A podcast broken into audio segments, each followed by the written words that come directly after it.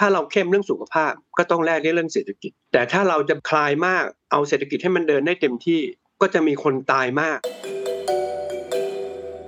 เรื่องวัคซีนเนี่ยผมอยากให้สบายใจแล้วปีนี้64เนี่ยได้ตามเป้าแน่นอน65เราจองไว้แล้ว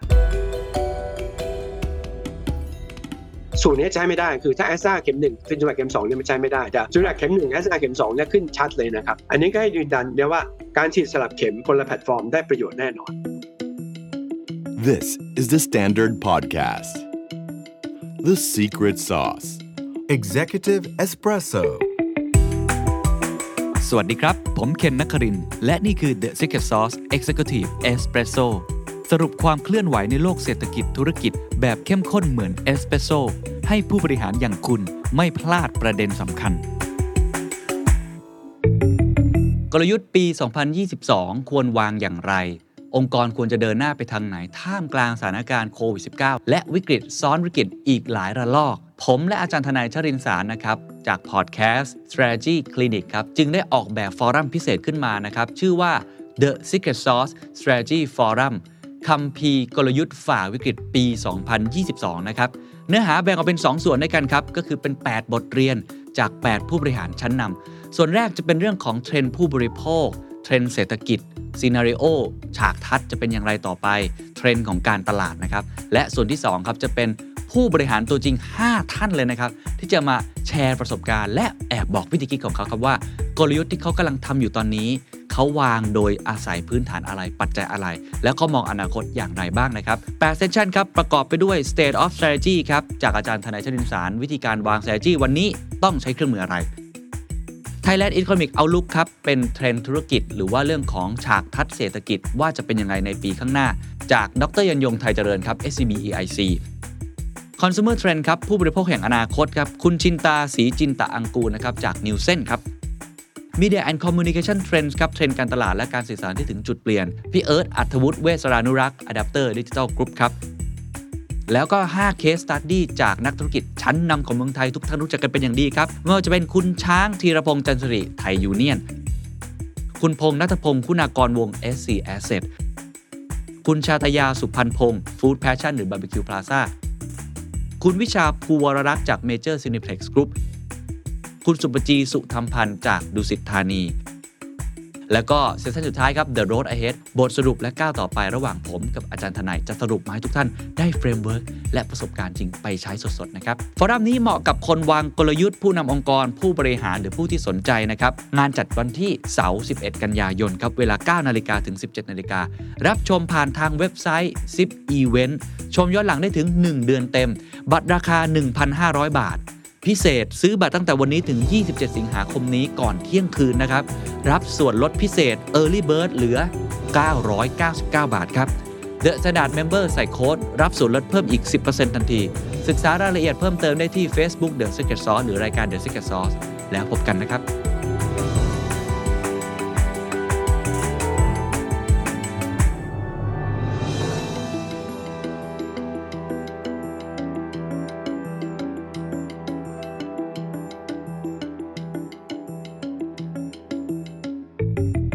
เราผ่านจุดพีคหรือจุดที่วิกฤตที่สุดของโควิด -19 ไปแล้วหรือยัง หลังจากนี้เราจะเปิดเมืองอย่างไร เราจะเปิดประเทศได้จริงหรือไม่ พอเข้าสู่ช่วงเดือนกันยายนครับ ตอนนี้หลายคนก็เกิดคำถามมากมายนะครับ เพราะว่าเราเห็นตัวเลขผู้ติดเชื้อ ตัวเลขผู้เสียชีวิต คนที่นอนอยู่ในโรงพยาบาลป่วยหนักใส่เครื่องช่วยหายใจเนี่ย เริ่มมีสัญญาณที่ดีขึ้น คือมันเริ่มทรงๆมากขึ้น โดยเฉพาะอัตราผู้ติดเชื้อเนี่ยต่ำกว่า 20,000 มาหลายวันติดต่อกันนะครับ ลายคนก็เลยตั้งคำถามว่าเฮ้ยตอนนี้ประเทศไทยเนี่ยผ่านพ้นวิกฤตแล้วจริงหรือกราฟเริ่มขาลงแล้วใช่ไหมเรากดกราฟแล้วได้จริงหรือไม่ ผมก็เลยไม่รอช้านะครับได้พูดคุยกับอาจารย์ที่ต้องบอกว่าเราได้รับเกียรติสุดๆนะฮะอาจารย์เนี่ยเป็นที่ปรึกษาสบคแล้วก็มีส่วนในการกำหนดนโยบายนะครับ ศาสตราจารย์คลินิกเกียรติคุณนายแพทย์อุดมคชินทร์นะครับคุณหมออุดมจะมาตอบทุกคำถามนะครับ แล้วผมบอกเลยว่าผมถามตรงๆ จริง ๆคำถามคาใจหลายคำถาม ไม่ว่าจะเป็นเรื่องของจุด peak scenario ต่างๆสถานการณ์โควิดนะครับไปถึงเรื่องของวัคซีนครับวัคซีนมีพอจริงไหมหรือวัคซีนเนี่ยที่เราต้องไขว้เนี่ยนะฮะเราไขว้เพราะเหตุผลอะไรซิโนแวคที่สั่งมาหยุดสั่งแล้วได้หรือไม่ แล้วประสิทธิภาพประสิทธิผลของวัคซีนที่มีในประเทศไทยนี้ จะรองรับกับเดลต้าได้มากน้อยแค่ไหน การเปิดเมืองเราจะเปิดเมืองมากน้อยแค่ไหน การเปิดประเทศที่ท่านนายกรัฐมนตรีบอก จะเปิดประเทศได้จริงหรือไม่ในสิ้นปีนี้ เราจะฉีดได้ครบ 100 ล้านโดสจริงหรือไม่ แล้วแอสตราเซเนกา61 ล้านโดสที่จะได้ในสิ้นปีนี้จะมาจริงหรือ เจน 2 ของวัคซีนเราสั่งไปแล้วหรือยัง จะได้จริงเท็จแค่ไหน ถามทุกคำถามนะครับแล้วต้องบอกคุณหมออุดมน่ารักมากตอบทุกคำถามเช่นเดียวกันนะครับนอกจากนั้นแล้วยังมีจุดที่ต้องเน้นย้ำมากๆนะครับที่คุณหมออุดมเน้นย้ำมากๆ ก็คือเรื่องของ universal prevention การป้องกันโควิดแบบครอบจักรวาลที่เราคงต้องใช้การป้องกันแบบนี้ไปอีกอย่างน้อย 2 ปี มันมีอะไรบ้างและทำไมมันจึงจำเป็นกับการอยู่ร่วมกับโควิดต่อไป ลองไปฟังกันดูครับ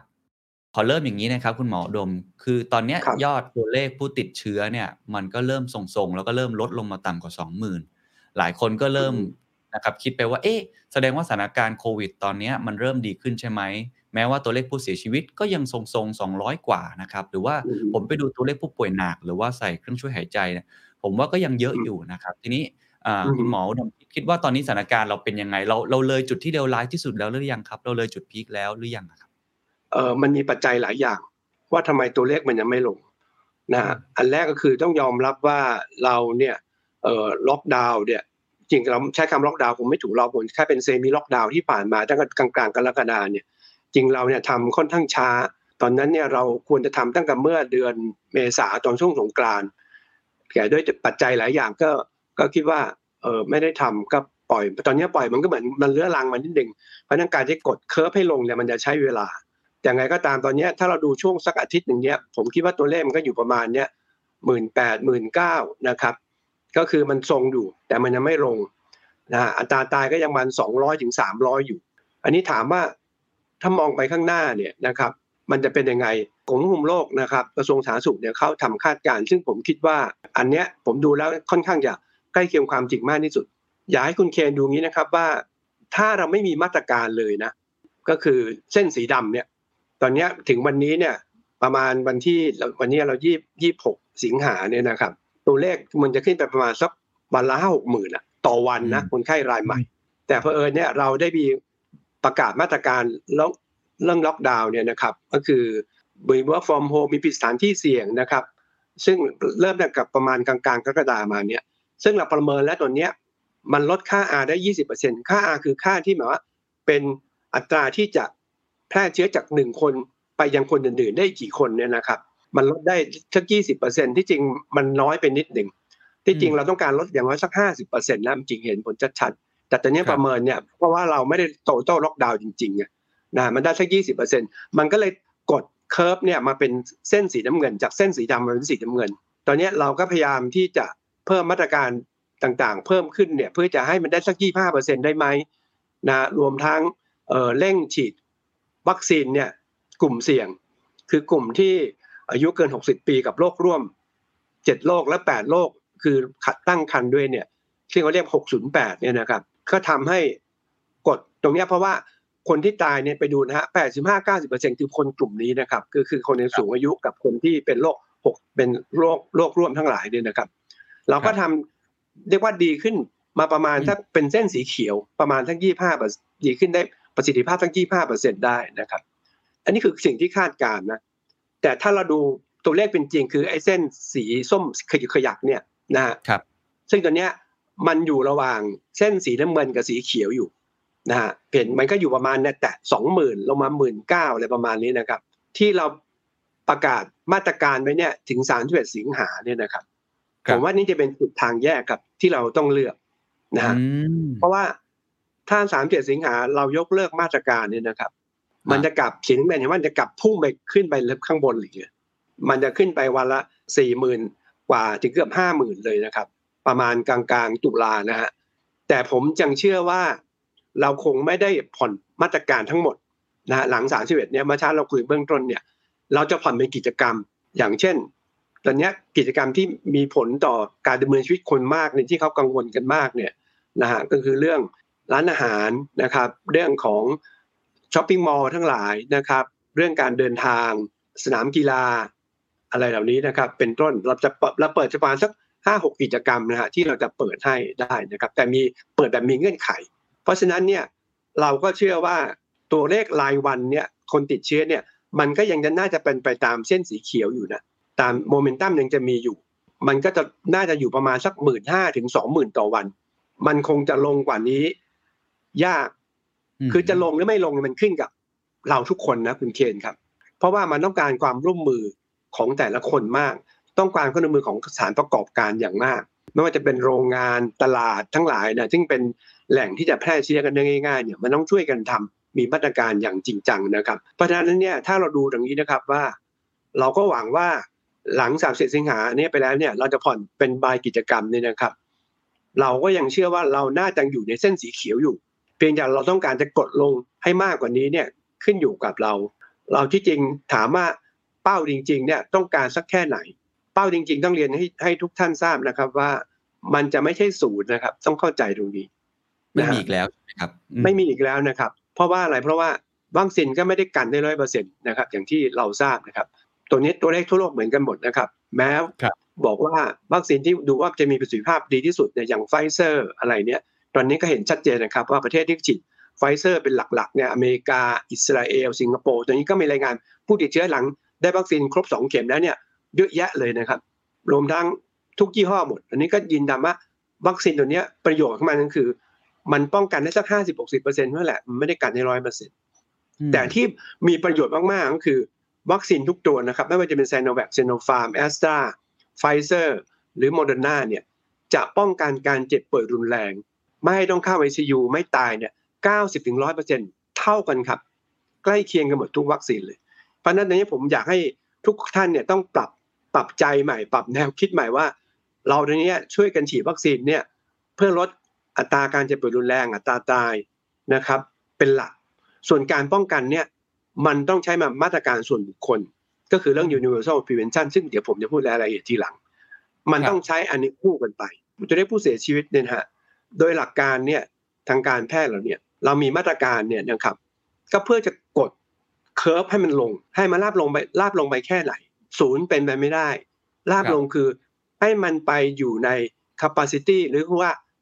ศักยภาพทางด้านสาธารณสุขที่เราจะรองรับได้ครับศักยภาพสาธารณสุขคืออะไรก็คือ ตั้งแต่บุคลากรแพทย์พยาบาลจำนวนเตียงจำนวน ICU จำนวน PPE ที่เรามีจำนวนยาที่เรามีครับ อันนี้เป็นอันที่สำคัญ เพราะฉะนั้นเนี่ยก็คือเราจะต้องช่วยกันเนี่ยกด curve ลงมาให้ได้นะครับ ซึ่งอันหนึ่งที่เราดูก็คือเรื่องอัตเรื่องอัตราผู้เสียชีวิตนี่นะครับ ว่าตัวนี้เป็นตัวสำคัญนะว่าว่ามันมากน้อยแค่ไหน ที่จริงถ้าเราดู curve นี้นะครับ ผู้เสียชีวิตกับผู้ติดเชื้อใหม่รายวันเนี่ย มันใกล้เคียงกันมากเลยนะครับ ลักษณะเส้นเนี่ยใช่ตอนเนี้ยครับถ้าเอาของจริงเนี่ย มันก็อยู่ตรงเส้นสีแดงขยิกขยือเนี่ยนะครับ มันก็อยู่ระหว่างน้ำเงินกับ กับเขียวเหมือนกันประมาณนั้นเลยนะครับมันถ้าเราป้องกันการติดเชื้อ ผู้ป่วยรายใหม่ได้ดีเนี่ยผู้ป่วยเสียชีวิตจะก็จะดีขึ้นด้วยครับ เพราะว่าอะไรเพราะว่าเราอย่างที่เราทราบครับติดเชื้อเนี่ย80%ไม่มีอาการ ประมาณ 15-20%เนี่ยมีอาการนะครับแล้วประมาณ 3-5%ที่อาการรุนแรงต้องเข้า ICU แล้วก็มีตายตัวนี้อัตราตายบ้านเราก็ประมาณ 0.93%เพราะฉะนั้นเนี่ยถ้า มีผู้ติดเชื้อมาก ท่านตั้งต้นมากเนี่ย3-5%ต้องเข้า ICU เนี่ย ก็คือเรียกว่าเตียงแดงอะตัวเนี้ยเราเนี่ยเพิ่มสองเท่านะ ในช่วงสองสาเดือนเนี่ย ทุกคนเนี่ยเรียกว่าเบ่งตัวเองเบ่งศักยภาพตัวเองอย่างตอนนี้มันเบ่งไม่ไหวนะฮะแล้วก็คือตอนนี้แพทย์พยาบาลเขาเหนื่อยมากจริงๆ เพราะฉะนั้นเนี่ยตอนเนี้ยเราต้องพยายามที่จะเรียกว่ากั้นตั้งแต่ต้นน้ำคือให้คุณ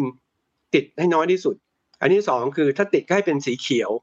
นะฮะคือไม่มีอาการหรือมีอาการน้อยๆให้เป็นสีเหลืองคือมีอาการกลางๆเนี่ยให้น้อยลง เพื่อที่จะให้เปลี่ยนเป็นสีแดงให้น้อยลง เพื่อจะใช้ศักยภาพด้านสาธารณสุขให้มันน้อยลง นี่คือหลักการที่เราคิดนะครับ ว่าตอนนี้ก็ต้องช่วยกันทำตรงนี้นะครับถามเพิ่มเติมครับ เราเห็นชัดเจนเลยครับ ขอบคุณมากเลยว่ามีกราฟแบบนี้ แล้วก็เราพยายามจะกดกราฟจากสีน้ำเงินลงมาเป็นสีเขียวนะครับแล้วเราทำได้แล้วประมาณเท่าไหร่ แต่ทีนี้คำถามที่ต้องถามต่อนะครับเมื่อกี้ที่ผมถามว่าเอ๊ะเราผ่านจุดวิกฤตมาแล้วหรือยังเนี่ยเราเริ่มเห็นแล้ว ผมว่าอาจจะใช้คำว่าจุดจุดทางแยกนะฮะเราเริ่มเห็นแล้วผ่านจุดทางแยกมาแล้ว แต่หลายคนก็กังวลครับว่ามีโอกาสไหมครับ ที่เราจะกลับไปจุดวิกฤตอีกครั้งหนึ่งหมายถึงว่าเรากลับไปจุดแบบที่เราสองสาเดือนที่ผ่านมาที่โอ้โหระบบสาธารณสุขนี่มันมันรองรับได้ยากมากเราเห็นผู้เสียชีวิตสูงมาก อาจจะอยู่ที่บ้านด้วยซ้ำเพราะว่าอย่างที่อาจารย์บอกครับว่า พอหลังจากเนี้ยวันที่ 31 สิงหาคมจบลงเนี่ย เราน่าจะมีการคลายล็อกดาวน์บางส่วน หลายคนก็กังวลว่าการที่เราเริ่มคลาย มันจะทำให้เรากลับไปสู่จุดเดิมไหมครับตรงนี้อาจารย์กังวลตรงไหนบ้างไหมครับ ก็เรากังวลแน่นอนครับ แต่เราเนี่ยคิดหลายอย่างนะคุณเคนนะเพราะว่างี้ครับถ้าเราเข้มเรื่องสุขภาพก็ต้องแลกด้วยเรื่องเศรษฐกิจ ครับ อันนี้ตรงไปตรงมานะฮะแต่ถ้าเราจะแบบคลายมากเอาเศรษฐกิจให้มันเดินได้เต็มที่ ก็จะมีคนตายมากอะไรเงี้ยเราก็รับไม่ได้ฉะนั้นผมเองคิดว่า เราเนี่ยคิดตลอดว่าจะทำไงให้สมดุลระหว่างสุขภาพกับเศรษฐกิจ ให้เศรษฐกิจมันก็เดินได้ อย่างคนยังพอมีพอกินไปนะครับ มันก็ต้องอย่างที่ว่าเนี่ยว่าหนึ่งก็คือเรากดตัวเลขให้มันลดลงนะครับ ให้ระบบสุขภาพเรารองรับได้ ถ้าคุณเคมเมื่อกี้ลองจำเคอร์ฟได้เนี่ย มันครับลดลงเนี่ยนะฮะเห็นว่ามันจะขึ้นไปได้อีกนะ ถ้าอืมนะเห็นว่าเส้นสีเขียวเนี่ย หลังกลางตุลาเนี่ยที่เราคาดการณ์กันเนี่ย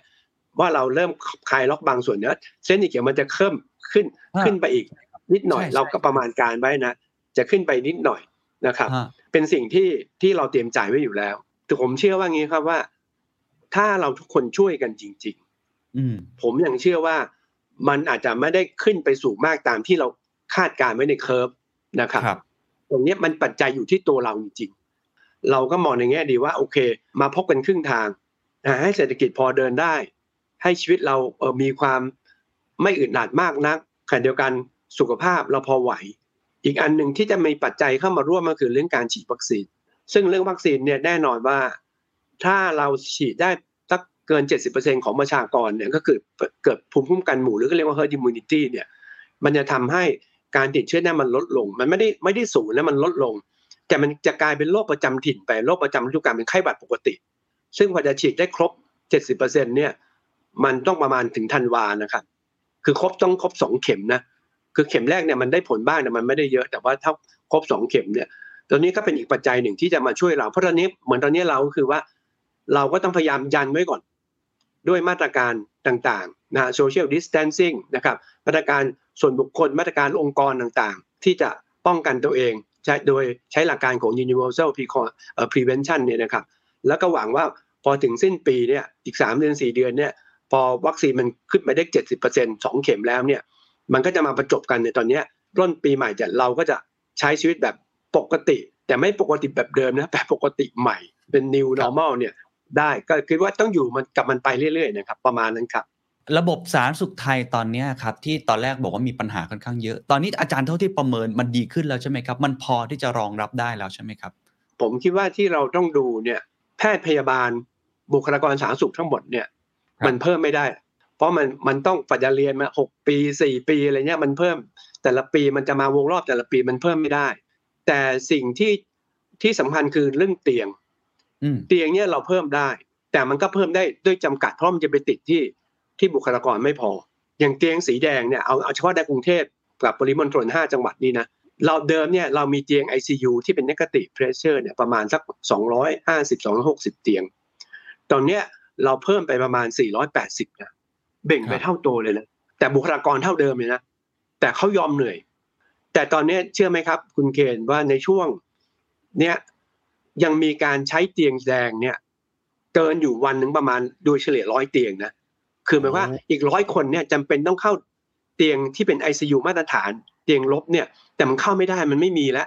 ก็ไปอยู่ครับเตียง ICU ซึ่งมันเรียกว่าเป็น modify คือว่ามันรองลงมาหน่อย แต่พอไหวหมอ ใส่ท่อช่วยหายใจได้ใส่เครื่องได้ให้ออกซิเจนได้อะไรประมาณนี้นะครับ แต่มันไม่ได้เป็นห้องมาตรฐานที่มี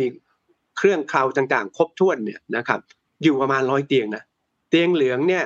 อันนี้เฉพาะของภาครัฐนะอยู่ครับกรุงเทพปริมณฑลห้าจังหวัดเนี่ย เรามีเตียงเหลืองทั้งหมดเนี่ยเจ็ดพันหนึ่งร้อยเตียงนะฮะตอนเนี้ยเราก็ใช้เกินไปเนี่ยนะครับ ประมาณสักร้อยห้าสิบถึงสองร้อยเตียงต่อวันอยู่ ส่วนเตียงสีเขียว ก็คือพวกเตียงสนาม อะไรพวกนี้นะฮอสพิทอลเนี่ย ตอนนี้เรามีประมาณสักเจ็ดพันสองร้อยเตียง ทั่วทั่วกรุงเทพกับปริมณฑลเนี่ย ตอนนี้เตียงเขียวยังเหลือ เดิมเนี่ยมันเต็มเหมือนกันนะ แต่ในช่วงหนึ่งเดือนที่ผ่านมาที่เราใช้มาตรการเรื่องเรียกว่า home isolation หรือ community isolation เนี่ย ก็คือว่าคนที่ไม่มีอาการเลยเนี่ย ก็คือเราให้แยกไปกักตัวที่บ้าน ตามข้อแนะนำของกระทรวงสาธารณสุข มีมาตรการต่างๆ ที่คุณจะต้องปฏิบัติตามนู้นตามนี้เนี่ย ซึ่งตอนนี้ย home isolation เนี่ย เอ่อเฉพาะกรุงเทพเนี่ยขึ้นไปหกเจ็ดหมื่นนะทำให้ตรงนี้เตียงเขียวมันก็เลย มันก็เลย ตอนเนี้ยตอนเนี้ยเตียงเขียวเราว่าเราว่างอยู่ประมาณพันห้าคือพวกเตียงสนามเนี่ยหรือ hospital เนี่ยว่างต้องพันห้าร้อยเตียงเพราะว่าอืมมันถูกถ่ายไปอยู่ home isolation คือพวกที่เขาไม่มีอาการอะไรเลยแล้ว อายุไม่เกิน60ปีไม่มีโรคร่วมนะครับ และอยู่บ้านที่พอจะมีห้องแยก หรือว่ากินแยกกันกับหรือต้องกินคนเวลากับบุคคลเบิร์ครอบครัวนะอะไรประมาณเนี้ยนะครับ มันก็ช่วยถ่ายถ่ายไปได้เยอะครับ แต่จริง ๆ เนี่ย เรามีเตียงของภาคเอกชนนี่เยอะมากนะอย่างเตียงแดงของภาคเอกชนเนี่ยประมาณพันเตียงนะกรุงเทพครัปบริมณฑลเตียงเอกชนนี่ก็เต็มนะครับอืมก็เกินเหมือนกันนะพันเตียงเนี่ยเขาก็ล้นอยู่นะครับ เตียงเหลืองเนี่ยเขามีประมาณ9,800เตียงของเอกชนนะครับก็เกินอยู่นะครับเกินอยู่ เตียงเขียวเนี่ยเอกชนมีประมาณหมื่นสี่ก็ตอนนี้ก็ว่างประมาณสักสองพันสามพันเตียงอยู่ ประมาณนี้นะครับ อันนี้ก็เห็นให้เห็นว่านี่คือด้านศักยภาพ หรือว่าระบบสาธารณสุขที่สำคัญที่สุดที่จะต้องรองรับนะฮะครับมันตรงเนี้ยผมว่าเป็นปัจจัยสำคัญที่เราจะต้องคำนึงว่าโดยหลักการนะครับ ควรจะมีคลองเตียงเนี่ยเตียงแดงหรือเตียงเหลืองเนี่ยไม่ควรเกิน 80%คือว่ามันต้องมีสำรองไว้เนี่ย 20%เผื่อมันเกิดระบาดขึ้นมาเป็นคลัสเตอร์ใหญ่ขึ้นมาเนี่ยแล้วมันต้องเทเข้ามาเนี่ยเราไม่มีเตียงรับเลยมันตรงเนี้ย เผื่อ emergency เนี่ยต้องสำรองด้วยหลักการเนี่ยต้องสำรอง 20%นะแต่เนี้ยเราจะใช้เนี่ยเตียงเต็มไปหมดเลย อันนี้ก็เป็นอันที่ที่อยากให้ให้เข้าใจตรงนี้นะครับว่า ว่านี่คือปัจจัยหนึ่งที่เราจะดูเนี่ย ตอนนี้เราจะดูเนี่ยหลักการง่ายๆคือเออมันต้องการระบาดมันมากหรือมันน้อยเนี่ยหนึ่งเราดูผู้ป่วยใหม่รายวันครับมากน้อยแค่ไหนนะครับแต่ตอนนี้วันละสองหมื่นเนี่ยเราถือว่ามากนะมาก ถ้าอยู่ในเกณฑ์ที่ทางระบบสาธารณสุขจะรองรับเป็นสิทธิสบายๆแพทย์ไม่พยาบาลไม่เหนื่อยมากเนี่ย มันต้องเป็นหลักพันต้นๆครับสามพันสี่พันหรือเต็มที่ไม่เกินห้าพันต่อวัน อย่างเงี้ยเราจะอยู่คือก็ก็เต็มที่แต่ว่าไม่เหนื่อยไม่เหนื่อยครับมากนะครับหนึ่งผู้ป่วยรายใหม่ต่อวันสองดูผู้ผู้เสียชีวิตต่อวัน โดยหลักการเนี่ยวันหนึ่งควรจะจริง ๆ เราต้องการสักเดิมตอนนี้เราเนี้ยเราถ้าดูตัวเลขโดยรวมเนี่ยประมาณ 0.98เปอร์เซ็นต์เนี่ยนะครับโดยเฉลี่ยก็คือ 200ถึง300เนี่ยนะครับครับที่จริงเนี่ยเราต้องการ ลดลงไปอย่างน้อยสักสิบเท่านะคือประมาณสักสิบถึงสามสิบรายเนี่ยนะเป็นอันที่เราคิดว่าเราหรือประชาชนน่าจะยอมรับได้ตรงนี้นะครับอืมและอันที่สามก็คือ เราก็จะดูเรื่องอุปกรณ์ทางการแพทย์ทั้งหลายว่าจะมีรองรับไหมไม่นะฮะเอ่อห้องนิกตีฟนะครับ หรือมีเครื่องช่วยหายใจ มี PPE เพียงพอนะครับ มียาฟาวิพิราเบียอยู่ในปริมาณที่เพียงพอที่จะเอ่อรองรับได้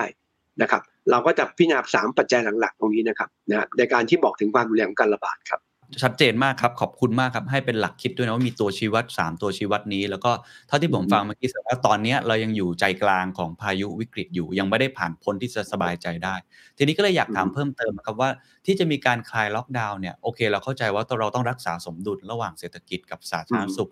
ทีนี้ การจะคลายล็อกดาวน์เนี่ย best practice ของมันคืออะไร เพื่อที่ทำให้อย่างน้อยกราฟเนี่ยมันไม่ขึ้นไปมากกว่านี้แล้วลดลงมาไปพร้อม ๆ กันด้วย การค่อยๆเปิด การลักษณะที่ยังต้องทำลักษณะควบคุมปริมาณคนเข้ามาในร้านอาหารหรือโรงเรียนเนี่ยอาจารย์มีคำแนะนำอย่างไรครับ เพราะว่ายังไงตอนนี้เศรษฐกิจก็คงต้องผ่อนคลายบ้างถูกไหมครับ ทีนี้มันคงต้องมี best practice ที่จะทำให้มันไม่ได้กลับมาติดแย่เหมือนเดิมอะครับ โดยแนวทางหรือแนวคิดเนี่ยที่ที่ทางกระทรวงสาธารณสุขเนี่ยเราวางกันไว้เนี่ยนะครับ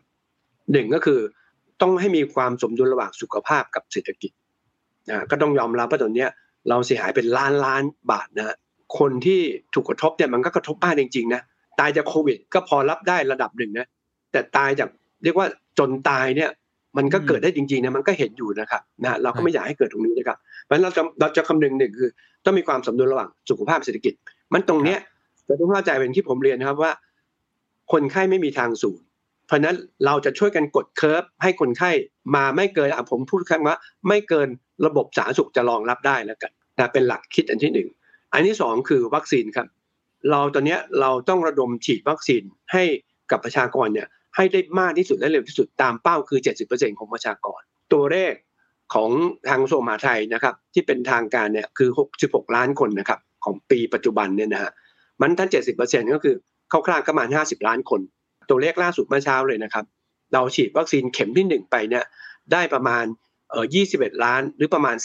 30%เข็ม2เนี่ยได้ประมาณ 9%ครับ ซึ่งยังยังถือว่าห่างไกลมาก แต่ก็ต้องระดม เพราะว่ามันตอนนี้ปัจจัยมันขึ้นอยู่กับจำนวนวัคซีนเดี๋ยวเดี๋ยวจะคุยกับคุณเคนเรื่องเรื่องวัคซีนที่คนสนใจมากเนี่ยว่า ตอนนี้เราก็เตรียมเต็มที่ที่จะต้องทำไงที่หาวัคซีนให้ได้มากขึ้น ตอนนี้เราก็มีช่องทางที่หาวัคซีนได้มากขึ้นแล้วคิดคิดว่ามันจะได้ตามเป้านะครับหนึ่งก็คือ เร่งฉีดวัคซีนนะครับ แต่ตอนนู้นอย่างที่บอกว่าเข็มหนึ่งได้แค่สามสิบเปอร์เซ็นต์เองเข็มสองเนี่ยได้เก้าเปอร์เซ็นต์วัคซีนเนี่ยมันจะมีประสิทธิภาพที่ผลเนี่ยมันต้องหลังฉีดเข็มสองสองสัปดาห์นะทุกวัคซีนจะเหมือนกันหมด คือเข็มแรกเนี่ยมันยังได้ประสิทธิภาพผลเนี่ยประมาณสักสักห้าสิบหกสิบเปอร์เซ็นต์นะไม่ถึงอะประมาณนั้นเท่านั้นเองมันต้องเอาเข็มสองเป็นหลักนะครับ ที่เรากังวลก็คือว่า มันจะเกินระบบสุขภาพเราสุขสาธารณสุขเรารองรับได้ก็คือ การที่เจ็บปวดรุนแรงกับตายใช่ไหมมันต้องมาอยู่โรงพยาบาลก่อน เพราะฉะนั้นเนี่ยเราก็ไปดูกลุ่มเสี่ยงมาก ที่จะทำให้เจ็บป่วยรุนแรงแล้วก็ตายก็คือ อายุเกินหกสิบกับโรคร่วมเจ็ดโรคกับคนท้องด้วยปัญหาเราเจอคนท้องตายเราเยอะขึ้นมากนะก็เป็นแปดโรคหรือหกศูนย์แปดเนี่ยนะครับ ในช่วงสองเดือนเนี่ยเราก็มาปูพรมครับ เน้นเรื่องหกศูนย์แปดนี่นะครับ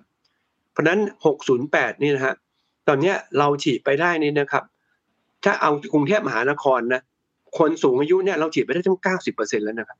ครับ คือมันแวรี่ระหว่างเพราะเราปูพรมในกรุงเทพตอนนี้ที่เราปูพรมกรุงเทพเพราะตอนนี้กรุงเทพมันเหมือนรังปลวกใหญ่กันในช่วงสองสาเดือนนั้นเป็นรังปลวกใหญ่เพราะฉะนั้นเราปูพรมกรุงเทพก่อนเอาเฉพาะเกินหกสิบมีโรคร่วมเนี่ยเราฉีดได้ถึงเก้าสิบเปอร์เซ็นแล้วเข็มหนึ่ง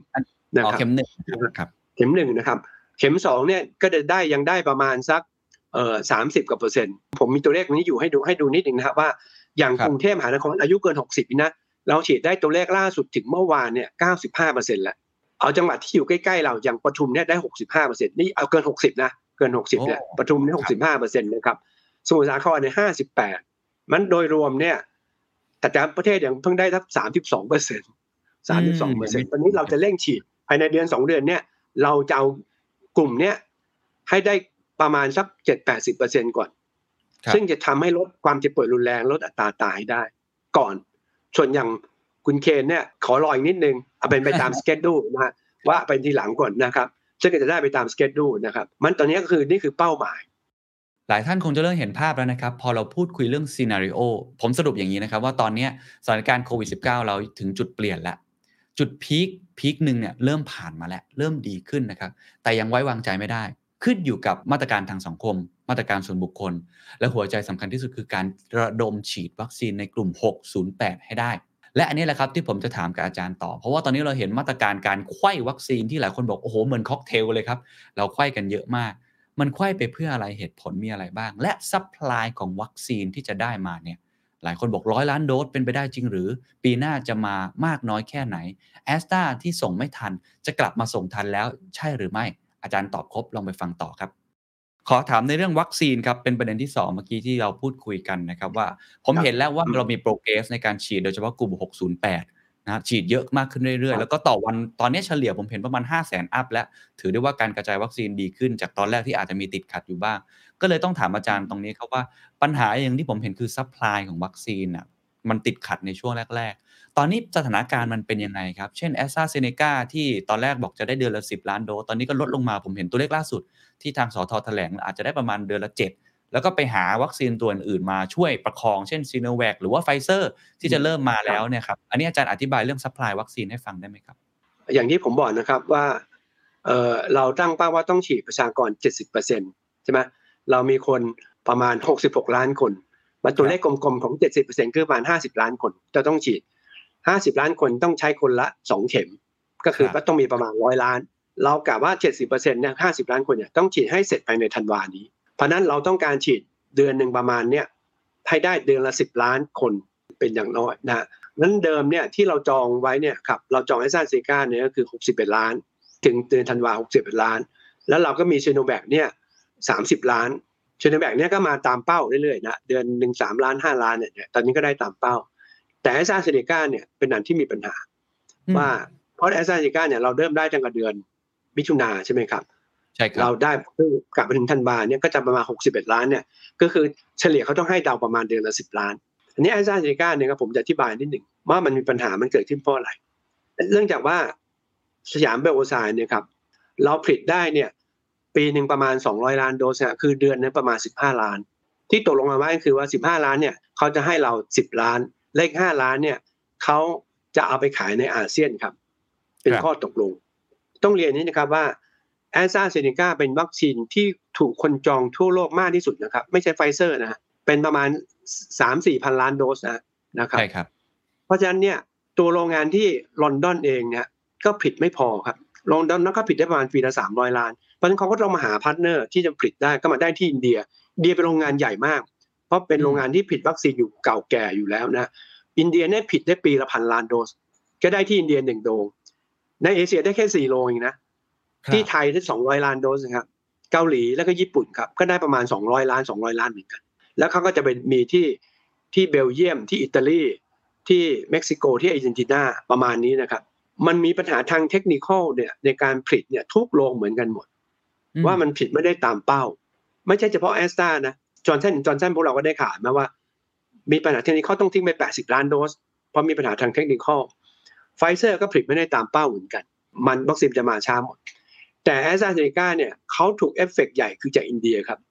เพราะว่านั่นคือแหล่งใหญ่ที่สุด ต้องยอมรับงี้นะครับว่า EU ประเทศ EU 27 ประเทศนะครับเขากำหนดว่าวัคซีนหลักเขาคือแอสตราเซเนกานะครับ ประมาณ 7-80%เลยครับอืมไฟเซอร์นิดเดียวนะครับ เพราะอะไรเพราะว่า เขาลงทุนให้กับแอสตราเซเนกา EU ลงทุนให้แบนดนเนี่ยประมาณ 2,000 เกือบ 3,000 ล้าน US ดอลลาร์ครับ และมีข้อแม้ก็คือคุณผลิตได้คุณต้องขายเขาแต่ขายด้วยราคาถูก 3.5 เหรียญแอสตราเซเนกาเนี่ยมีปัญหาที่อินเดียครับอืมคุณเคนคงได้ยินข่าวเพราะถ้าอินเดียใช่หักดิบ ไม่ให้ส่งอไม่อกยอมนอกประเทศเลย คุณเคนไม่ไม่เห็นข่าวเลยนะ ว่าแอสตราเซเนกาออกมาโวยวายอืมเพราะอะไรเพราะว่าเขารู้ว่าถ้าเข้ามาโวยวายเขาจะถูกประนามโดยคนทั่วโลก เพราะอินเพราะเดียตอนนั้นติดหอินเดียมันระบาดมันระบาดหนักมาก ทุกคนเห็นใจอินเดียครับแอสตราเซเนกาไม่กล้าพูดอะไรทั้งสิ้นเลยยอม และตอนเนี้ยเขาถูกปรับอยู่นะฮะเป็นรายวันนะถูกฟ้องคุณคุณเคนคงได้ยินข่าว EU ฟ้องแอสตราเซเนกานะใช่คและรับถูกปรับเป็นรายวันครับ ส่งไม่ครบครับ แล้วตอนเนี้ยเขาก็ขอมายึกยักเอาจากเมืองไทย เอาจากโอ้เกาหลี เอาจากหลาย ๆ ประเทศไปครับครับ นั่นก็เป็นเหตุผลนะผมว่าเราก็เจรจากันนะ ว่าให้เดิมเนี่ยเขาบอกว่าเขาต้องใช้ทางนู้นเยอะเขาจะขอให้เราจากสิบล้านเนี่ยเหลือประมาณสักห้าล้านแล้วบอกให้ห้าล้านเราไม่ไหวหรอกเราตัวเนี้ยเราก็ระบาดเยอะมาก แล้วเราก็ต้องเร่งฉีดภายในสามสี่เดือนนี้ให้ได้อืมก็เจรจากันอ้าวเขาก็เพิ่มมาอ่าสักเจ็ดล้าน แต่ตอนเนี้ยล่าสุดเพิ่งเจรจากันเมื่ออาทิตย์ที่แล้วที่ท่านนายกคุยกับแอสตราที่ออกข่าวอาทิตย์ที่แล้วจำได้ใช่ไหมครับว่าอ่าแล้วคุยเนี่ยกับกับ CEO ใหญ่ที่แอสตราแอสตราเซเนกาที่ลอนดอนเลยนะครับครับแอสตราเซเนกาเมืองไทยด้วยเนี่ย ตอนเนี้ยเขายอมให้เราแล้วครับ เดือนกันยาเนี่ยจะมา 7.3 ล้าน แต่ต่อไปเนี่ยจะ10ล้าน10 11ล้าน13ล้านมาตลอด จนครบอ๋อ61ล้านภายในธันวานี้แน่นอนครับ อันนี้ confirm แล้วใช่ไหมครับ ตามสัญญาเดิมconfirm ครับ อันนี้ confirm แน่นอน ตอนนี้เราสบายใจขึ้นแล้วนะครับแสดงว่าเราสบายใจขึ้นต่อเดือนที่ตอนแรกเนี่ย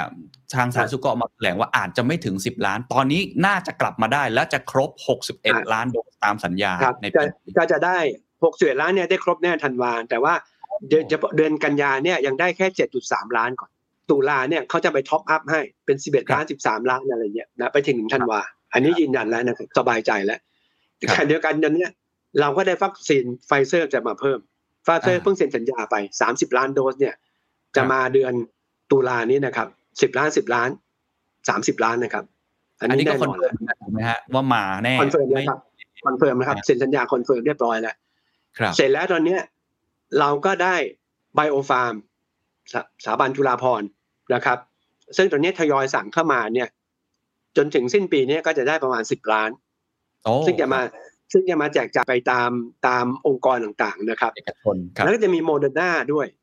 โมเดอร์นานี่ก็จะมีจากโรงพยาบาลเอกชนครับจากสภากาชาดด้วยนะครับ รวมๆกันได้อีกห้าล้านครับ เพราะฉะนั้นเนี่ย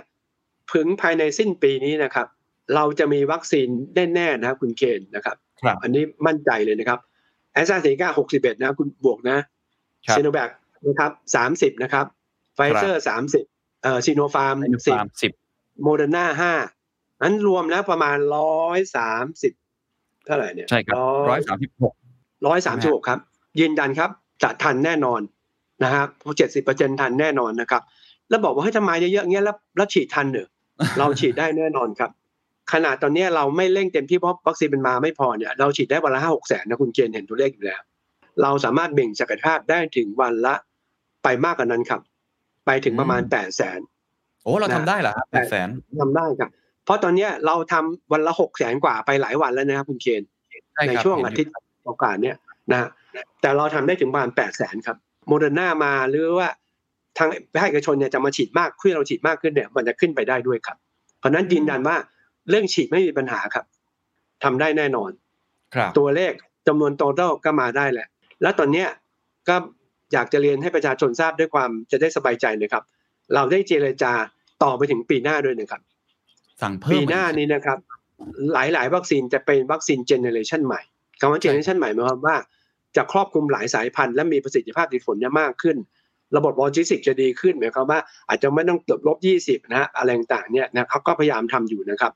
เราได้จองของแอสตราเซเนกาก็จะเป็นอันใหม่ คือทุกทุกตัวจะเป็นเวอร์ชันใหม่นะทั้งซีโนแวคก็เวอร์ชันใหม่ครับแอสตราเซเนกาเวอร์ชันใหม่ไฟเซอร์เวอร์ชันใหม่หมดเมื่อคราวที่นายกพูดเมื่ออาทิตย์ที่แล้วที่คุยกับ CEO ใหญ่ของของแอสตราเซเนกา CEO ใหญ่เลยนะไม่ใช่ของเมืองไทยนะจะของของ global เขาเนี่ย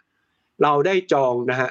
แอสตราเซเนกาเวอร์ชันใหม่นะไปอีก 60 ล้านโดสครับ ครับครับ61คือปีนี้ ปีหน้าเราจองไป 60 ครับ จองไปเรียบร้อยแล้วครับ อยู่ใน MOU แล้ว นะครับ แล้วก็เดี๋ยวกำลังทำสัญญาที่จะวางเงินอะไรกันก็ว่าไปขณะเดียวกันรัฐบาลเองก็ได้ไปจองไฟเซอร์ด้วย คือปีนี้เราได้ 30 ล้าน เราก็ได้คุยกับเขาแล้วว่าปีหน้าเราขอจองไฟเซอร์ 50 ล้านครับ เบื้องต้นเขารับเราจองแล้วครับ 50 ล้านครับ ก็อยู่ในกระบวนการจะต้องเซ็นสัญญากันต่อไป เพราะฉะนั้นเนี่ยในปีหน้าเนี่ยอย่างน้อยเนี่ย sure ๆเนี่ยเรามีแอสตราเซเนกาไฟเซอร์เวอร์ชั่นใหม่นะครับร้อยสิบล้านครับ แล้วมันจะมียี่ห้ออื่นอีกด้วยครับกำลังดูอยู่ ตอนนี้ที่มันมาช้าส่วนหนึ่งเพราะตอนนี้ปีนี้มันแย่งกันทั่วโลกนะครับ แล้วเราต้องยอมรับคุณเคนเห็นคงเห็นตัวเลขอยู่ว่า ว่าประเทศใหญ่ๆเนี่ยเขาไปกักไว้เยอะมากนะฮะเขาจองทีสองสามเท่าของประชากรเขาวัคซีนห้าสิบเปอร์เซ็นต์เนี่ยของปีเนี้หกสี่เนี่ยถูกจองหรือถูกใช้ในประเทศแค่ที่มีประชากรแค่สิบห้าเปอร์เซ็นของประชากรทั้งโลกนะครับใช่ครับใช่ก็คือประเทศใหญ่ๆเนี่ยเข้าไปกักไปนั้นไม่หมดทำให้เราเนี่ย ตอนเนี้ยเขาเริ่มคลายแล้ว เราก็ตอนเนี้ยก็ลองพยายามเจรจาอยู่นะครับต่างๆเนี่ยเพราะฉะนั้นเรื่องวัคซีนเนี่ยผมอยากให้สบายใจแล้วปีนี้หกสี่เนี่ยได้ตามเป้าแน่นอนครับนะครับหกห้าเราจองไว้แล้วเรียกว่าเป็น MOU กันไปเรื่องไปเรียบร้อยแล้ว ยังไม่ได้ทำสัญญาจองจริงนะ MOU กันไปแล้วก็ได้สบายใจนะครับ อันนี้ผมจะกลับมาถึงเรื่องของกลยุทธ์เรื่องวัคซีนนิดหนึ่งว่าจะทำไงเนี่ยจะให้มันมีประสิทธิภาพจริงผลมากที่สุด และเร็วที่สุดครอบคลุมไม่ได้แปดเจ็ดสิบเปอร์เซ็นต์มากที่สุดเนี่ยแน่นอนต้องก็ต้องย้ำกับพวกเราอีกทีนะฮะ ว่าเดิมในเราจะมีซโนแวคเนี่ยมากนะครับ เป็นวัคซีนหลักกับแอสตราเซเนกาสองตัวนะครับซโนแวคเนี่ยผมเองถ้าเราใครดูข้อมูลปันเผยเนี่ยแล้วไปไปด้อยค่าเนี่ยผมเองอยากเรียนด้วยความเคารพนะฮะผมเองก็ไม่ได้มีส่วนได้ส่วนเสีย ผมเป็นคนกลางอยู่เนี่ยแล้วผมก็มีความเป็นนักวิชาการอยู่ซีโนแวคนี้นะครับแน่นอนว่าการป้องกันเนี่ยมันได้น้อยตัวเลขเบื้องต้นเราเห็นแล้วก็ห้าสิบเปอร์เซ็นต์เจ็ดสิบเปอร์เซ็นต์ประมาณนั้นเองแต่ตอนเนี้ย มันได้เห็นหมดแล้วว่าแม้แต่แอสตราเซเนกาหรือแม้แต่ไฟเซอร์ ตัวเลขมัน drop หมดนะครับการป้องกันพอมันยาวขึ้นเนี่ยเชื้อมันกลายพันธุ์ตามมันการป้องกันมันลดลงบนทุกคนเหมือนกันเพราะฉะนั้นตัวเนี้ยเรื่องป้องกันเนี่ยเราไม่ได้ถือเป็นประเด็นใหญ่เป้าใหญ่ของวัคซีนละเป้าใหญ่ก็คือลดการเจ็บปวดรุนแรงและลดอัตราตาย ซึ่งซีโนแวคไม่ได้ต่างจากแอสตราไม่ได้ต่างคือตัวเลขเหมือนต่างกันแต่ไม่ได้มีความแตกต่างทางเสียงคือ 90ถึง100%เหมือนกัน อันนี้ก็อยากจะย้ำนะครับ เพราะฉะนั้นเนี่ยซีโนแวคเนี่ย ก็เป็นเป็นวัคซีนหลักของเราที่ฉีดไปนะครับกับแอสตราเซเนกาแต่พอไประดับหนึ่งพอไประยะเวลาผ่านไปเนี่ย เราก็มีการติดตามตลอดเวลาเนี่ยว่าภูมิคุ้มกันมันขึ้นไหมมันขึ้นครับดีเลยนะครับ ใช้ป้องกันได้ประมาณตัวเลขก็ห้าสิบหกสิบเปอร์เซ็นต์เนี่ยแต่พอประมาณสามเดือนเนี่ยภูมิคุ้มกันมันตกครับ มันตกเยอะ ถามว่าแอสตราเซเนกาตกไหมตกเหมือนกันไฟเซอร์เนี่ยถ้าเมื่อสองสามวันนี้คุณเคนคงเห็นตัวเลขข้อมูลจากออกฟอร์ด ภูมิคุ้มกันไฟเซอร์ คือทำจากที่อังกฤษนะฮะออกฟอร์ดเขามีวัคซีนหลักสองตัวแอสตราเซเนกากับไฟเซอร์ เดือนแรกเนี่ยไฟเซอร์ภูมิสูงกว่าแอสตราสามเดือนตกมาเท่ากันครับใช่พอหลังสามเดือนครับไฟเซอร์ภูมิตกเร็วกว่าแอสตราครับห่างกันอย่างมี significant เลยครับอืมอันนี้ก็ให้เป็นข้อมูลตามจริงนะครับ ตอนนี้เราก็ลงมอนิเตอร์บ้านเราตลอดนะทุกตัวเนี่ยเหมือนกันหมด ว่าหลังสามเดือนเพราะฉะนั้นก็เกิดกระบวนการว่าจะต้องมี boost ซึ่งตอนนี้ทั่วโลกมันก็เริ่มทำ booster dose เหมือนกันครับของเราก็เนื่องจากว่า booster dose เนี่ยโดยหลักการคือต้องใช้คนละแพลตฟอร์มนะฮะคนละแพลตฟอร์มจะกระตุ้นให้ดีขึ้นเนี่ยนะครับ เพราะฉะนั้นเนี่ยถามว่าเรามีข้อมูลไหมข้อมูลทั่วโลกมันก็มีน้อยมากเพราะมันไม่มีใครทำมาก่อนไง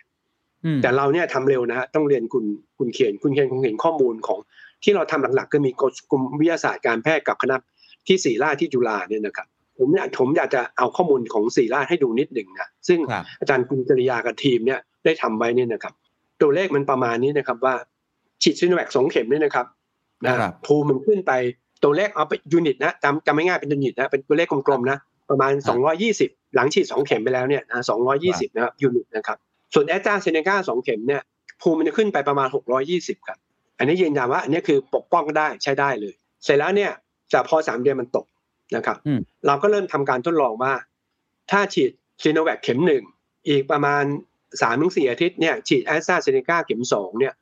พบว่าภูมิมันขึ้นไปเนี่ยพันสามครับพันสามร้อย unit ครับ แต่ถ้ากลับกันฉีดแอสตราเข็มหนึ่งและตามด้วยซีโนแวคเข็มสองนะครับสี่สัปดาห์เนี่ยพบว่าภูมิมันขึ้นไม่ได้แตกต่างกันใกล้เคียงกันฮะใกล้เคียงกันคือไม่ significant นะครับ มันอันเนี้ยสูตรเนี้ยใช้ไม่ได้คือถ้าแอสตราเข็มหนึ่งซีโนแวคเข็มสองเนี่ยมันใช้ไม่ได้แต่ครับซีโนแวคเข็มหนึ่งแอสตราเข็มสองเนี่ยขึ้นชัดเลยนะครับ ถ้าเทียบกับคนที่ติดเชื้อตามธรรมชาติ เราเจาะหลังเข้าหายสี่อาทิตย์ไปแล้วเนี่ยนะครับภูมิเนี่ยจะขึ้นประมาณโดยเฉลี่ยประมาณร้อยแปดสิบเอ็ดนะครับครับเนื่องจากว่าคนที่ติดเชื้อตามธรรมชาติและมีภูมิขึ้นตามธรรมชาติครับแค่ร้อยแปดสิบเอ็ดเองนะฮะน้อยกว่าวัคซีนด้วยซ้ำนะครับ แต่นี่คือข้อมูลจริง แล้วข้อมูลจะประมาณนี้ทั่วโลกเหมือนกัน อันนี้ก็ให้ยืนยันเดียวว่าการฉีดสลับเข็มอืมคนละแพลตฟอร์มได้ประโยชน์แน่นอน อันนี้เรื่อง booster dose เราก็มีข้อมูลครับว่า ถ้าฉีดซิโนแวคสองเข็มนะครับ อันนี้ข้อมูลของอาจารย์คุณกัญญาที่ศิริราชกับทีมนะฮะสองเข็มนะครับ ตามด้วย booster แอสตราเซเนกาเข็มสามนะครับ ประมาณสามหรือสี่สัปดาห์นี่นะครับ ครับ ภูมิเพิ่มไปถึงหนึ่งพันห้าร้อยห้าสิบเก้าครับ สูงมากครับ เสร็จแล้วเรามี อีกอันหนึ่งครับที่มีตัวเลขที่อาจารย์คุณกัญญาทำนะครับซีโนแวคสองเข็มนะครับ แล้วเรา booster เข็มสามด้วยซีโนฟาร์มเผื่อเรามีซีโนฟาร์มด้วยจังซีโนแวคซีโนฟาร์มมันถือเป็นแพลตฟอร์มเดียวกันนะ แต่ว่าเราก็อยากลองโอเค มันขึ้นเหมือนกันครับ แต่มันขึ้นน้อยมันขึ้นไปแค่สองร้อยสิบแปดแต่ว่าชีแอสตราเนี่ยขึ้นไปพันห้าจำตัวเลขกลมพันห้าจำง่ายๆครับถ้าไปเทียบกับไฟเซอร์นะไฟเซอร์ฉีดสองเข็มเนี่ย ภูมิเขาขึ้นสูงสุดก็คือประมาณพันเก้าครับอืม เพื่อจะให้เทียบกันดูนะ เพราะฉะนั้นเนี่ยครับคือแอสตราสองเข็มเนี่ยได้ประมาณเอ่อหกร้อยยี่สิบร้อยนะฮะ แต่ว่าถ้าซีโนแวคเข็มหนึ่งแอสตราเข็มสองขึ้นไปพันสามซีโนแวคสองเข็ม booster ด้วยแอสตราเข็มสามขึ้นไปประมาณพันห้าถ้าเทียบกับไฟเซอร์ที่เราคิดว่ามีมีเพื่อกระตุ้นภูมิสูงสุดเนี่ยเขาฉีดแค่สองเข็มไม่ได้กระตุ้นอะไรนะเขาจะขึ้นไปประมาณพันเก้าครับตัวเลขถือว่า โอเค ใช้ได้ไม่ได้ต่างกันมากนะครับ นะครับอืมอันนี้ก็อยากเรียนว่าเรามีข้อมูลนี่มีข้อมูลเราเองเลยนะอันนี้ก็มีข้อมูลอีกอันหนึ่งมีข้อมูลของกรมวิทยาศาสตร์การแพทย์เพิ่งออกมาอาทิตย์ที่แล้วเหมือนกันว่า วิสาหการแพทย์เขาก็ทำนะครับ ฉีดสลับเข็มเนี่ยแต่เขา select เลยเอาเฉพาะพันธุ์เดลต้าตอนเนี้ยประเทศเราเนี่ยเดลต้าประมาณ 70-80%แล้วนะครับ คุณคุณเคนครับทั้งประเทศใช่ครันะบกรุงเทพเนี่ยไป 90กว่าเปอร์เซ็นต์แล้วครัภาบพรวมทั้งประเทศก็ประมาณ7ถึง80เปอร์เซ็นต์พอฉีดซีโนแวคสองเข็มนะครับภูมิคุ้มกันขึ้นไปเนี่ย 24นะ24หน่วย เกิน10หน่วยเนี่ย ถือว่ากันได้แล้วนะครับ ถ้าเอาแอสตราเซเนกาเข็มหนึ่งฉีดซีโนแวคเข็มสองเนี่ยก็ขึ้นได้25หน่วยคือไม่ต่างกัน แต่ถ้าเอาซีโนแวคเข็มหนึ่งแอสตราเซเนกาเข็มสองขึ้นไปได้78หน่วยครับนะสามเท่าเลยนะ แต่ว่าถ้าเอาซีโนแวคสองเข็ม และตาม booster ด้วยแอสตราเซเนกาเข็มสามเนี่ยขึ้นไป271หน่วยครับ สูงมากเลย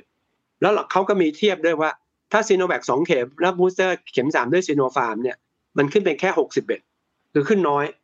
เพราะว่ามันมันมันเป็นแพลตฟอร์มเดียวกันไงอันนี้เราก็ครับทำเพื่อจะ confirm ว่าหลักการเข็ม booster ต้องเป็นคนละแพลตฟอร์มครับครับอ่าเพราะฉะนั้นนี่ก็เป็นการยืนยันนะฮะว่า เพราะฉะนั้นคนที่เราตอนนี้ฉีดไว้เฉพาะบุคลากรทางการแพทย์ที่ตอนนั้นเราฉีดเป็นกลุ่มใหญ่เลยฉีดซีโนแวคสองเข็มเนี่ยเราถึงให้ฉีด booster ทุกคนตอนเนี้ยนะครับครับ เจ็ดแสนคนเนี่ยตอนนี้ฉีดไปหกแสนคนเลยนะครับ เกือบครบหมดแล้วนะครับ นี่คือเราเอากลุ่มเสี่ยงก่อน เพราะเรามีวัคซีนจำกัดครับ ตอนนี้เราวางแผนว่าถ้ามีวัคซีนเพิ่มขึ้นนะฮะเดือนตั้งแต่ตุลาไปเนี่ยเราจะฉีด booster เข็มสามให้กับประชากรกลุ่มทั่ว ๆ ไปด้วยครับ เพราะมีว่าเรามีวัคซีนพอแล้วครับนั้นทุกคนจะได้สบายใจว่าอย่าเพิ่งไปดิ้นรนนะครับ ใจเย็นๆนะฮะเดี๋ยวพอผมพูดวันนี้เดี๋ยวพรุ่งนี้มาขอฉีดเลยอย่าเพิ่งนะครับ เราจะจัดลำดับให้นิดนึงนะครับ นะฮะครับเพราะมันจะมีเสี่ยงมากเสี่ยงน้อยอีกนะครับจัดลำดับแล้ววัคซีนเราไม่ใช่มาทีเราหกสิบล้าน เรามาเดือนละประมาณสักสิบกว่าล้านนะฮะมันใจเย็นๆนิดนึงว่า แต่แน่นอนว่าท่านจะได้เข็มสามภายในปีนี้ด้วย แน่นอนครับอันนี้ผมมาพูดเรื่องสลับเข็มนิดหนึ่งได้อันนี้คก็รับเพื่อจะปรับกลยุทธ์ให้เข้ากับบริบทที่มีวัคซีนจำกัดเนี่ยเราเลยมีข้อมูลว่าถ้าเข็มหนึ่งซีโนแวคและเข็มสองแอสตราเนี่ยภูมิมันมันดีกว่าซีโนแวคสองเข็ม แล้วมันก็เหมาะกับบริบทด้วยว่า เรามีซีโนแวคก็ไม่เยอะ เรามีแอสตราก็ไม่เยอะนะครับเพราะฉะนั้นเราใช้เข็มหนึ่งซีโนแวคเข็มสองแอสตราเนี่ยนะครับอืมห่างกันแค่สามถึงสี่อาทิตย์เนี่ยแล้วเราว่าสองอาทิตย์เนี่ยภูมิมันขึ้นเต็มที่แล้ว มันใช้เวลาแค่ประมาณห้าสัปดาห์เองครับแต่ถ้าเราใช้ใช้แอสตราแอสตราเข็มหนึ่งเข็มสองห่างกันสิบอาทิตย์ ต้องใช้เวลาบวกไปสองอาทิตย์มันสิบสิบสองสัปดาห์ภูมิจะขึ้นเต็มที่นะครับครับเพราะฉะนั้นการใช้สลับเข็มด้วยซีโนแวคและตามแอสตราเข็มสองจะ มีภูมิต้านทานขึ้นได้เร็ว เมื่อกี้ข้อมูลให้ไปแล้วครับดีมาก แต่ใช้เวลาร่นเวลามาเหลือห้าถึงหกสัปดาห์เองครับ ก็เหมาะกับบริบทบ้านเราที่กำลังเอ่อมีการระบาดมากตอนนี้ด้วยครับ มันเราก็ปรับกลยุทธ์เป็นการใช้สลับเข็มด้วยครับ และมีมีเพิ่ม booster dose ด้วยครับสำหรับคนที่ได้สองเข็มไปแล้วนะครับที่เป็นซีโนแวคครับ ส่วนแอสตราเซเนกาสองเข็มเนี่ยเราแนะนำว่ายังไม่ให้ต้อง booster เพราะว่าแอสตรามันอยู่ยาวครับ มันอยู่ประมาณ 6 เดือน ท่านรอไปปีใหม่เลย ท่านจะได้เข็ม เป็นวัคซีน generation ใหม่เลยทีเดียว เริ่มต้นปีใหม่ไปเลยครับ ครับขอบคุณมากครับ ก็ครอบคลุมผมว่าในเรื่องของ supply วัคซีนเนี่ยผม clear แล้วว่าถ้าเกิดได้ตามเป้าจริงๆเนี่ยก็คงทำให้สถานการณ์คลี่คลายขึ้น แล้วก็คงจะต้องใช้เวลาแป๊บหนึ่งนะฮะช่วงไตรมาสสี่แล้วก็ฉีดให้ครบ อันนี้ผมเห็นแล้ว แล้วก็ปีหน้าก็มี gen สองด้วย ส่วนเรื่องการไข้เนี่ยนะครับ ก็ผมขออนุญาตถามแทนบางคนที่เอาเขาอาจจะยังสงสัยอยู่แล้วกันนะครับ อาจารย์คือยังมีคาใจอยู่บ้างนี่ผมว่ากันตามตรงนะครับ ก็จะได้ช่วยกันตอบคำถามตรงนี้ด้วย สิ่งที่ผมเห็นว่าหลายคนค่อนข้างสงสัยก็คืออันที่หนึ่งก็คือเขาคิดว่าไอ้ผลวิจัยที่ทำอันเนี่ยผมไม่แน่ใจว่าไอ้คำว่า N เนี่ยนะฮะคือคือจำนวนกลุ่มตัวอย่างเนี่ยมันเยอะมากน้อยแค่ไหนมันน่าเชื่อถือใช่ไหมอันที่สองก็คือว่ามันเป็นประเทศไม่กี่ประเทศนะครับ ที่เราทำการไขว้วัคซีนในหลากหลายรูปแบบแบบนี้ครับเขาก็เลยไม่ค่อยมั่นใจว่าเอ๊ะ แล้วมันจะเป็นการสวนกระแสโลกหรือเปล่าในเมื่อโลกเขาไปอีกอีกรูปแบบหนึ่งคืออาจจะมีแบบเราบ้างนะครับที่ใช้ซีโนแวคซีโนฟาร์มบ้าง แต่ว่าในทางโลกเนี่ยส่วนใหญ่ก็จะฉีดไฟเซอร์สองเข็มหรือแอสตราสองเข็มแล้วก็ไป boost เอาอะไรแบบนี้ครับมันทำให้เออมันความมั่นใจของคนก็เลยอาจจะตั้งคำถาม แล้วก็คำถามที่สามนะครับอาจารย์ก็คือว่าหลายคนก็บอกโอ้โหเห็นอย่างนี้แล้วทำไมเมื่อกี้เห็นไฟเซอร์สองเข็มทำไมไม่เป็นไฟเซอร์สองเข็มไปเลยทำไมถึงต้องใช้ซีโนแวคอยู่ด้วย อันนี้มันเป็นคำถามหลาย ๆ อย่างอยากให้อาจารย์ช่วย clear ทีละอย่างนะครับ เรื่องการศึกษาเรื่องครับเรื่องเอ่อสลับเข็มหรือ booster เนี่ยมันไม่เคยมีการทำหรอกครับอย่างสลับเข็มเนี่ยซีโนแวคแอสตราเนี่ยเราจะเป็นประเทศแรกในโลกนะอืมเพราะอะไรเพราะว่าเมืองจีนมีซีโนแวคจะไม่มีแอสตราไม่มีใช่ไฟเซอร์ครับ หรือประเทศ EU มีไฟเซอร์แอสตราจะไม่มีซีโนแวคเพราะฉะนั้นนี่เราเป็นประเทศแรกในโลกครับทำไมเราทำเองมีมาตรการของเองในโลกทำไมเราไม่ภาคภูมิใจแต่มาด่ากันทำไมคนไทยทำเองไม่ได้ เราทำตามหลักการวิทยาศาสตร์ทุกอย่างโอเค แม้ถ้าไปดูตัวเลขมันน้อยตัวเลขเป็นหลักร้อย แต่เราเห็นแนวโน้มครับ ทางการแพทย์เรารับได้ และตอนนี้ทุกท่านต้องเข้าใจว่าทุกอย่างวัคซีนที่ใช้ตัวเนี้ยมันเป็น emergency use ครับ เป็นการอนุญาตให้ใช้เป็น emergency use หมดครับ ไม่ต้องเอาหลักฐานแบบร้อยเปอร์เซ็นต้องเฟสสามครบใช่ไหมที่เราใช้มาเนี่ยเฟสสามยังไม่ครบกันเพิ่งมีไฟเซอร์อันแรกเพิ่งเฟสสามครบมาที่ที่แล้วที่อเมริกา US FDA รับรองวัคซีนอื่นยังไม่มีองค์เฟสสามไม่ครบทั้งอันเลย เฟสสามอืมครบโดยเฉลี่ยมันใช้ปีถึงหนึ่งปีปีครึ่ง เพื่อจะดู side effect ให้มันครบถ้วนครับ เพราะฉะนั้นครับเนี่ย under emergency use ท่านต้องเข้าใจครับ มันก็เปิดช่องทางการแพทย์ให้ว่ามันต้องมีหลักการพอสมควร ว่าคุณจะทำการ study ขนาดไหน ไม่ใช่ต้องเป็นหมื่นคน เห็นเทรนด์ทำได้ มันไม่จะเป็นต้องไปตามก้นเขาตลอดเวลาครับทำให้เหมาะในบริบทบ้านเราครับทำยังไงที่จะให้คนไทยได้วัคซีนได้เร็วที่สุดครอบคลุมให้มากที่สุดครับ และมีประสิทธิภาพที่สุดมากที่สุดครับ มันผมครับเรียนอย่างนี้นะครับว่าเราไม่ใช่ไม่มีตัวเลขเลยเออถ้าไม่มีตัวเลขเลยแล้วมานั่งมโนว่าเฮ้ยฉีดเสร็จเซนแบบเข็มหนึ่งแอสตราเข็มสองเลยนี่ผมจะไม่เห็นด้วยอย่างยิ่งนี่เรารีบทำอย่างทันทีเลยนะครับทำนี่ใช้เวลาสองเดือนครับแต่ว่าแสดงว่าเราคิดทำเมื่อสองเดือนที่แล้วนะคุณเคนเราเนี่ย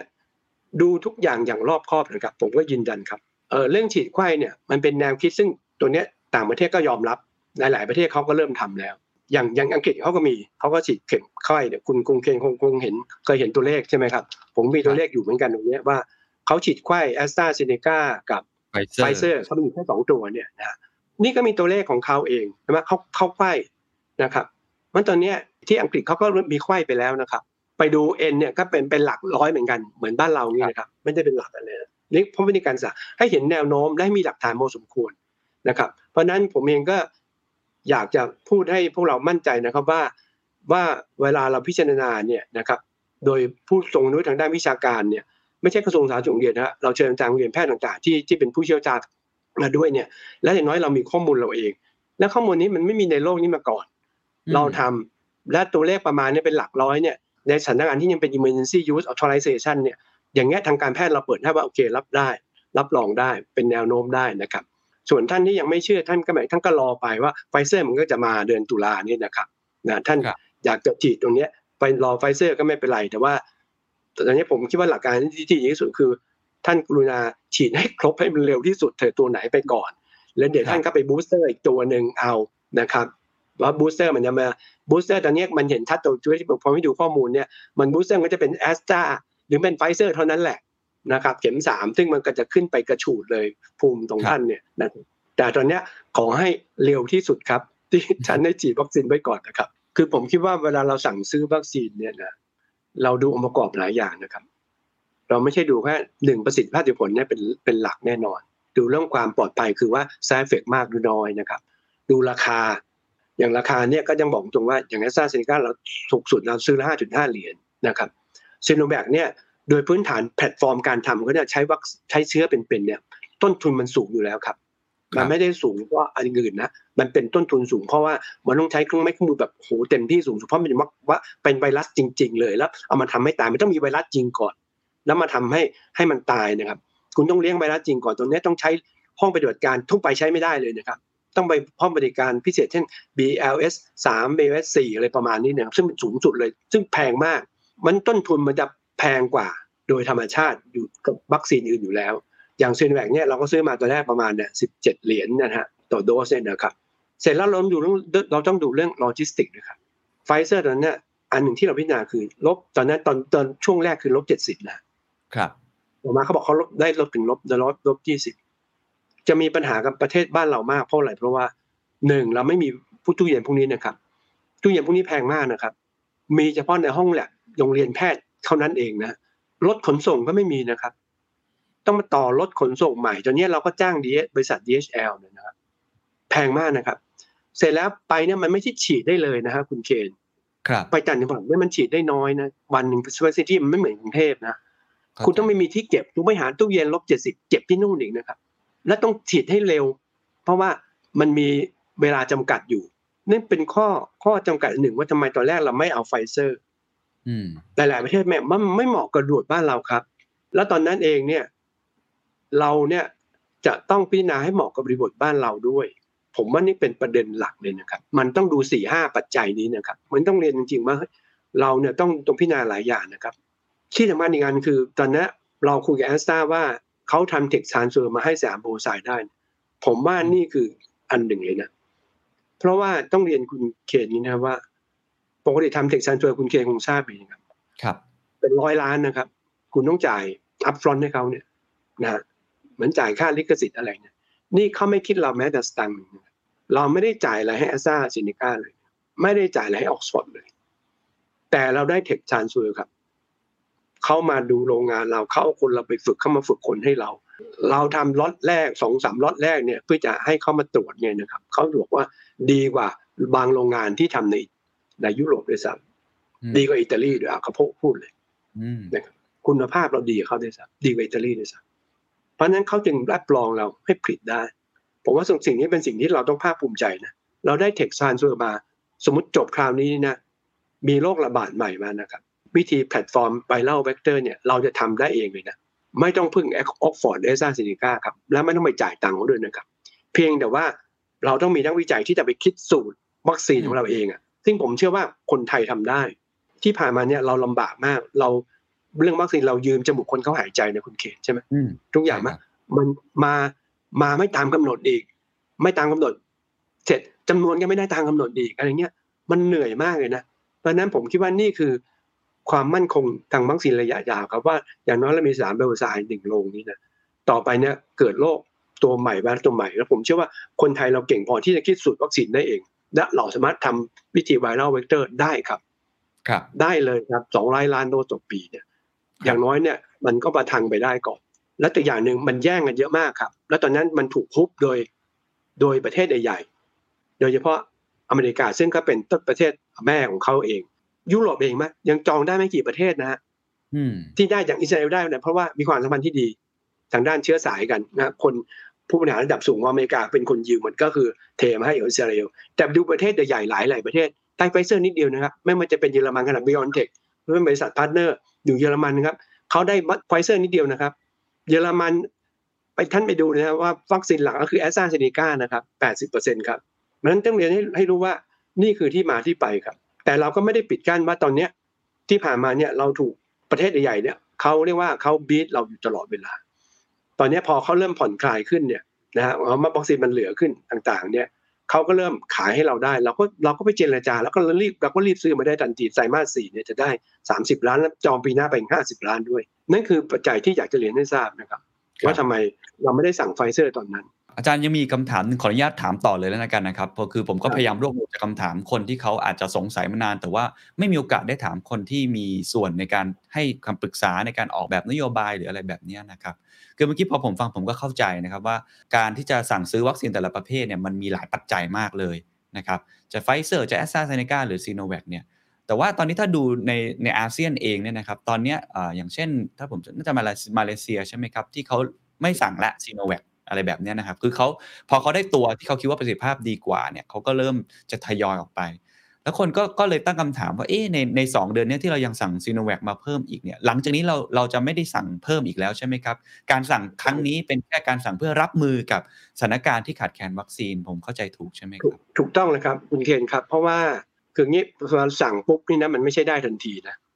ใช่ไหมเราสั่งไฟเซอร์เขาบอกเนี่ยนะเร็วสุดคือไตรมาสสี่นะครับ ตอนนั้นสถานการณ์เรื่องแอสตรา กับไฟเซอร์ยังไม่ชัดเจนนะครับอืมที่ผมพูดที่คุณเคนเรื่องแอสตรากับไฟเซอร์เนี่ยคือมันเพิ่งจบไปเมื่ออาทิตย์ที่แล้วนี่เองนะอ่าอ่ที่เราข้มีใจคบคำมั่นสัญญานะนะตอนหน้าเดือนที่แล้วเนี่ยเรากังวลมาก เพราะมันไม่มีไงแล้วตอนนั้นแอสตราเขาบอกเราเขาให้เราแค่ห้าล้านหกล้านเองอะมันหายไปตั้งสี่ล้านไงใช่ไหมครับ เราขอสั่งเพิ่ม แต่เราสั่งเพิ่มเนี่ยเพื่อที่จะแก้ปัญหาเฉพาะหน้าอืม แล้วสั่งเพิ่มไม่ได้ฉีดมาฉีดสองเข็มมาฉีดสลับกับแอสตราซึ่งเราก็มีน้อยก็ไม่พอ มาฉีดเป็นเข็มหนึ่งกับเข็มสองครับนะฮะมันยังสั่งไปแค่สิบกว่าล้านโดสนี่แค่นั้นเองแล้วสิมพันเนี่ยเขาให้เราเลยครับซีโนแวคนี่นะต้องเรียนนะครับว่าเขาเนี่ยขายทั้งสามสิบกว่าประเทศทั่วโลกนะครับ แล้วปกติสั่งปุ๊บเนี่ยมันไม่ใช่ได้เลยนะแต่นี่ด้วยความสัมพันธ์ที่ดีครับ ระหว่างประเทศเรากับเขาครับเขาเราถือเราเป็นพี่เป็นน้องนะเราขอเข้าไปเนี่ย เจรจากันไม่กี่วันเขาโอเคเลยนะครับสิบกว่าล้านโดสเนี่ยที่จะเอามาเนี่ยนะครับอืมอืมเพราะฉะนั้นเพราะว่าหนึ่งมันมาได้เร็วครับ และเราจะสั่งเฉพาะแค่เนี้ยเฉพาะหน้าตอนนี้ครับ เพื่อจะฉีดเป็นเข็มหนึ่งแล้วบวกแอสตร้าเข็มสองต่อไปนี้เราไม่ได้สั่งเพิ่มนะเห็นไหมปีหน้าโปรแกรมเราก็ไม่ได้ฉีดเราไม่ได้สั่ง เรายังไม่ได้สั่งซิโนแวควัคซีนเลย เราจะรอดูว่าเขามี generation ใหม่เหมือนกันจะรอดูว่า generation ใหม่เขาจะดีจริงหรือเปล่าครับแต่โอเคตอนนี้แอสตร้าไฟเซอร์เนี่ยคนเชื่อใจ เราก็สั่งเฉพาะเอ่อ แอสตร้ากับไฟเซอร์ไปก่อนปีหน้านะครับเพราะนั้นอย่างที่คุณเคนพูดเมื่อกี้คือถูกต้องครับ เราสั่งเฉพาะแค่นี้เองแล้วเราไม่ได้สั่งต่ออีกแล้ว ในเวอร์ชั่นเก่านะครับ และสั่งเพื่อที่จะแก้ไขปัญหาเฉพาะหน้าสองเดือนนี้เท่านั้นครับแล้วต่อไปเนี่ยพอตุลาไปเนี่ยมันจะเป็นแอสตร้ากับไฟเซอร์มาเต็มที่แหละ ก็จะเป็นเป็นไปตามนั้นครับ ทุกท่านคงเห็นภาพแล้วนะครับว่าสถานการณ์โควิด -19 ในประเทศไทยตอนนี้เนี่ยถ้าเราทำตามเป้าได้ทั้งหมด ก็คือการฉีดวัคซีน เรื่องของการล็อกดาวน์เรื่องของการเปิดเมืองอย่างระมัดระวังเนี่ยเราน่าจะพ้นช่วงวิกฤตไปเนี่ยหลังเดือนตุลาคมน่าจะดีขึ้น แต่ว่ามันไม่จบครับทุกท่าน เพราะว่าสิ่งที่สำคัญที่สุดคือมาตรการของตัวเองครับ และนั่นทำให้คุณหมออุดมเน้นย้ำมากๆครับในเรื่องของ universal prevention ที่น่าจะเป็นการป้องกันที่สำคัญที่สุด เป็นอีกหนึ่งวัคซีนที่อยู่นอกขวด ไม่ได้อยู่แค่ในขวด แต่เป็นวัคซีนที่อยู่ในตัวเอง ที่ตัวเองจะต้องเร่งยกระดับในการป้องกันตรงนี้ให้มากยิ่งขึ้น ลองไปฟังดูครับว่ามันมีอะไรบ้าง แล้วผมคิดว่าเป็นเรื่องที่สำคัญจริง ๆ ครับ หลักการก็คือว่า วัคซีนโอเค เน้นเรื่องของการเจ็บป่วยรุนแรงและตาย แต่ป้องกันเนี่ยได้น้อยอืมได้สักห้าสิบหกสิบเปอร์เซ็น เพราะนั้นเราไม่หวังเรื่องวัคซีนเรื่องป้องกัน ป้องกันเนี่ยสำคัญสุดก็คือตัวเราครับ เพราะว่าโรคระบาดนะครับ เชื้อโรคมันเดินเองไม่ได้นะฮะตอนต้องไปกับคนครับ คนเป็นคนพาไปครับ คนพาไปแล้วเราไปไอจามเลือกไปพูดละอองเอ่อน้ำลายละอองเสมหะเราก็ไปติดกับอีกคนหนึ่งมันจะกลับมาที่เราผมพูดก็คือว่าต้องกลับมามาตรการบุคคลกับมาตรการสังคม ก็คือเน้นเรื่องของ universal precaution ครับ หรือ pre- เราใช้คำว่า prevent แต่ precaution หมายว่าเป็นข้อระมัดระวังไม่ใช่ใจว่า ตอนเนี้ยคิดว่าแค่นั้นมันเป็น precaution มันเหมือนกับเป็นส่วนบุคคล แต่ละคนครับเป็นข้อปฏิบัติเล็กๆแต่ตอนเนี้ยเราตกลงแล้วว่าเราจะใช้คำว่า universal prevention นะอืมป้องกันเพราะมันจะเป็นคำที่ใหญ่กว่า และมันจะครอบคลุมมากกว่าคำว่านี่ผมขออธิบายนิดนะคุณเคจะได้เข้าเข้าได้เข้าใจว่าเชิญคำว่า universal prevention เนี่ย มันเป็นทั้งหลักคิด ในการป้องกันตนเองและในการที่จะป้องกันคนรอบข้าง ครอบครัว คนในที่ทำงานคนในสังคม และเป็นเป็นแนวปฏิบัติด้วยครับ มันมีทั้งหลักคิดและแนวปฏิบัติอยู่ในคำว่า universal prevention อืม universal prevention เนี่ยภาษาไทยเนี่ยคือทางแพทย์เนี่ยเราไม่ได้แปล เราแปลกันง่าย ๆ ว่าเป็นการป้องกันติดเชื้อโควิดแบบครอบจักรวาลอืมคำว่าครอบจักรวาลก็คือว่า ต้องคิดไว้ตลอดก็คือ เอาทุกอย่างอะ นะฮะครับไว้ก่อน ก็คือเป็นการระมัดระวังนะครับ ป้องกันตนเองขั้นสูงสุดตลอดเวลานะฮะของทุกคนนะครับ ไม่เฉพาะบุคลากรทางการแพทย์ แต่ประชาชนทุกคนให้ปลอดภัยจากการติดเชื้อโควิด -19 แม้ว่าจะยังไม่มีความเสี่ยงนะอืมเช่นบอกผมอยู่บ้านผมไม่มีความเสี่ยง แต่ผมก็ต้องป้องกันเพราะว่าคนในบ้านอาจจะมีเขาเหนือต้องไปทำงานแล้วกลับมาน่าอาจจะมาติดเชื้อโดยไม่รู้ตัวแล้วพาเชื้อมาแพร่เป็นต้นนะครับ เราทุกคนนะครับต้องคิดเสมอนะครับว่า เราอาจติดเชื้อโควิด -19 โดยไม่รู้ตัวและไม่มีอาการ รวมทั้งคนที่อยู่รอบตัวเรานะ แม้จะเป็นคนสนิทแค่ไหน แม้จะเป็นญาติพี่น้องครอบครัวเดียวกันก็เหมือนกันว่า อาจเป็นผู้ติดเชื้อโควิด -19 แบบแฝงคือเขาไปติดมาแล้วไม่รู้ตัว และจะแพร่เชื้อมาให้เราได้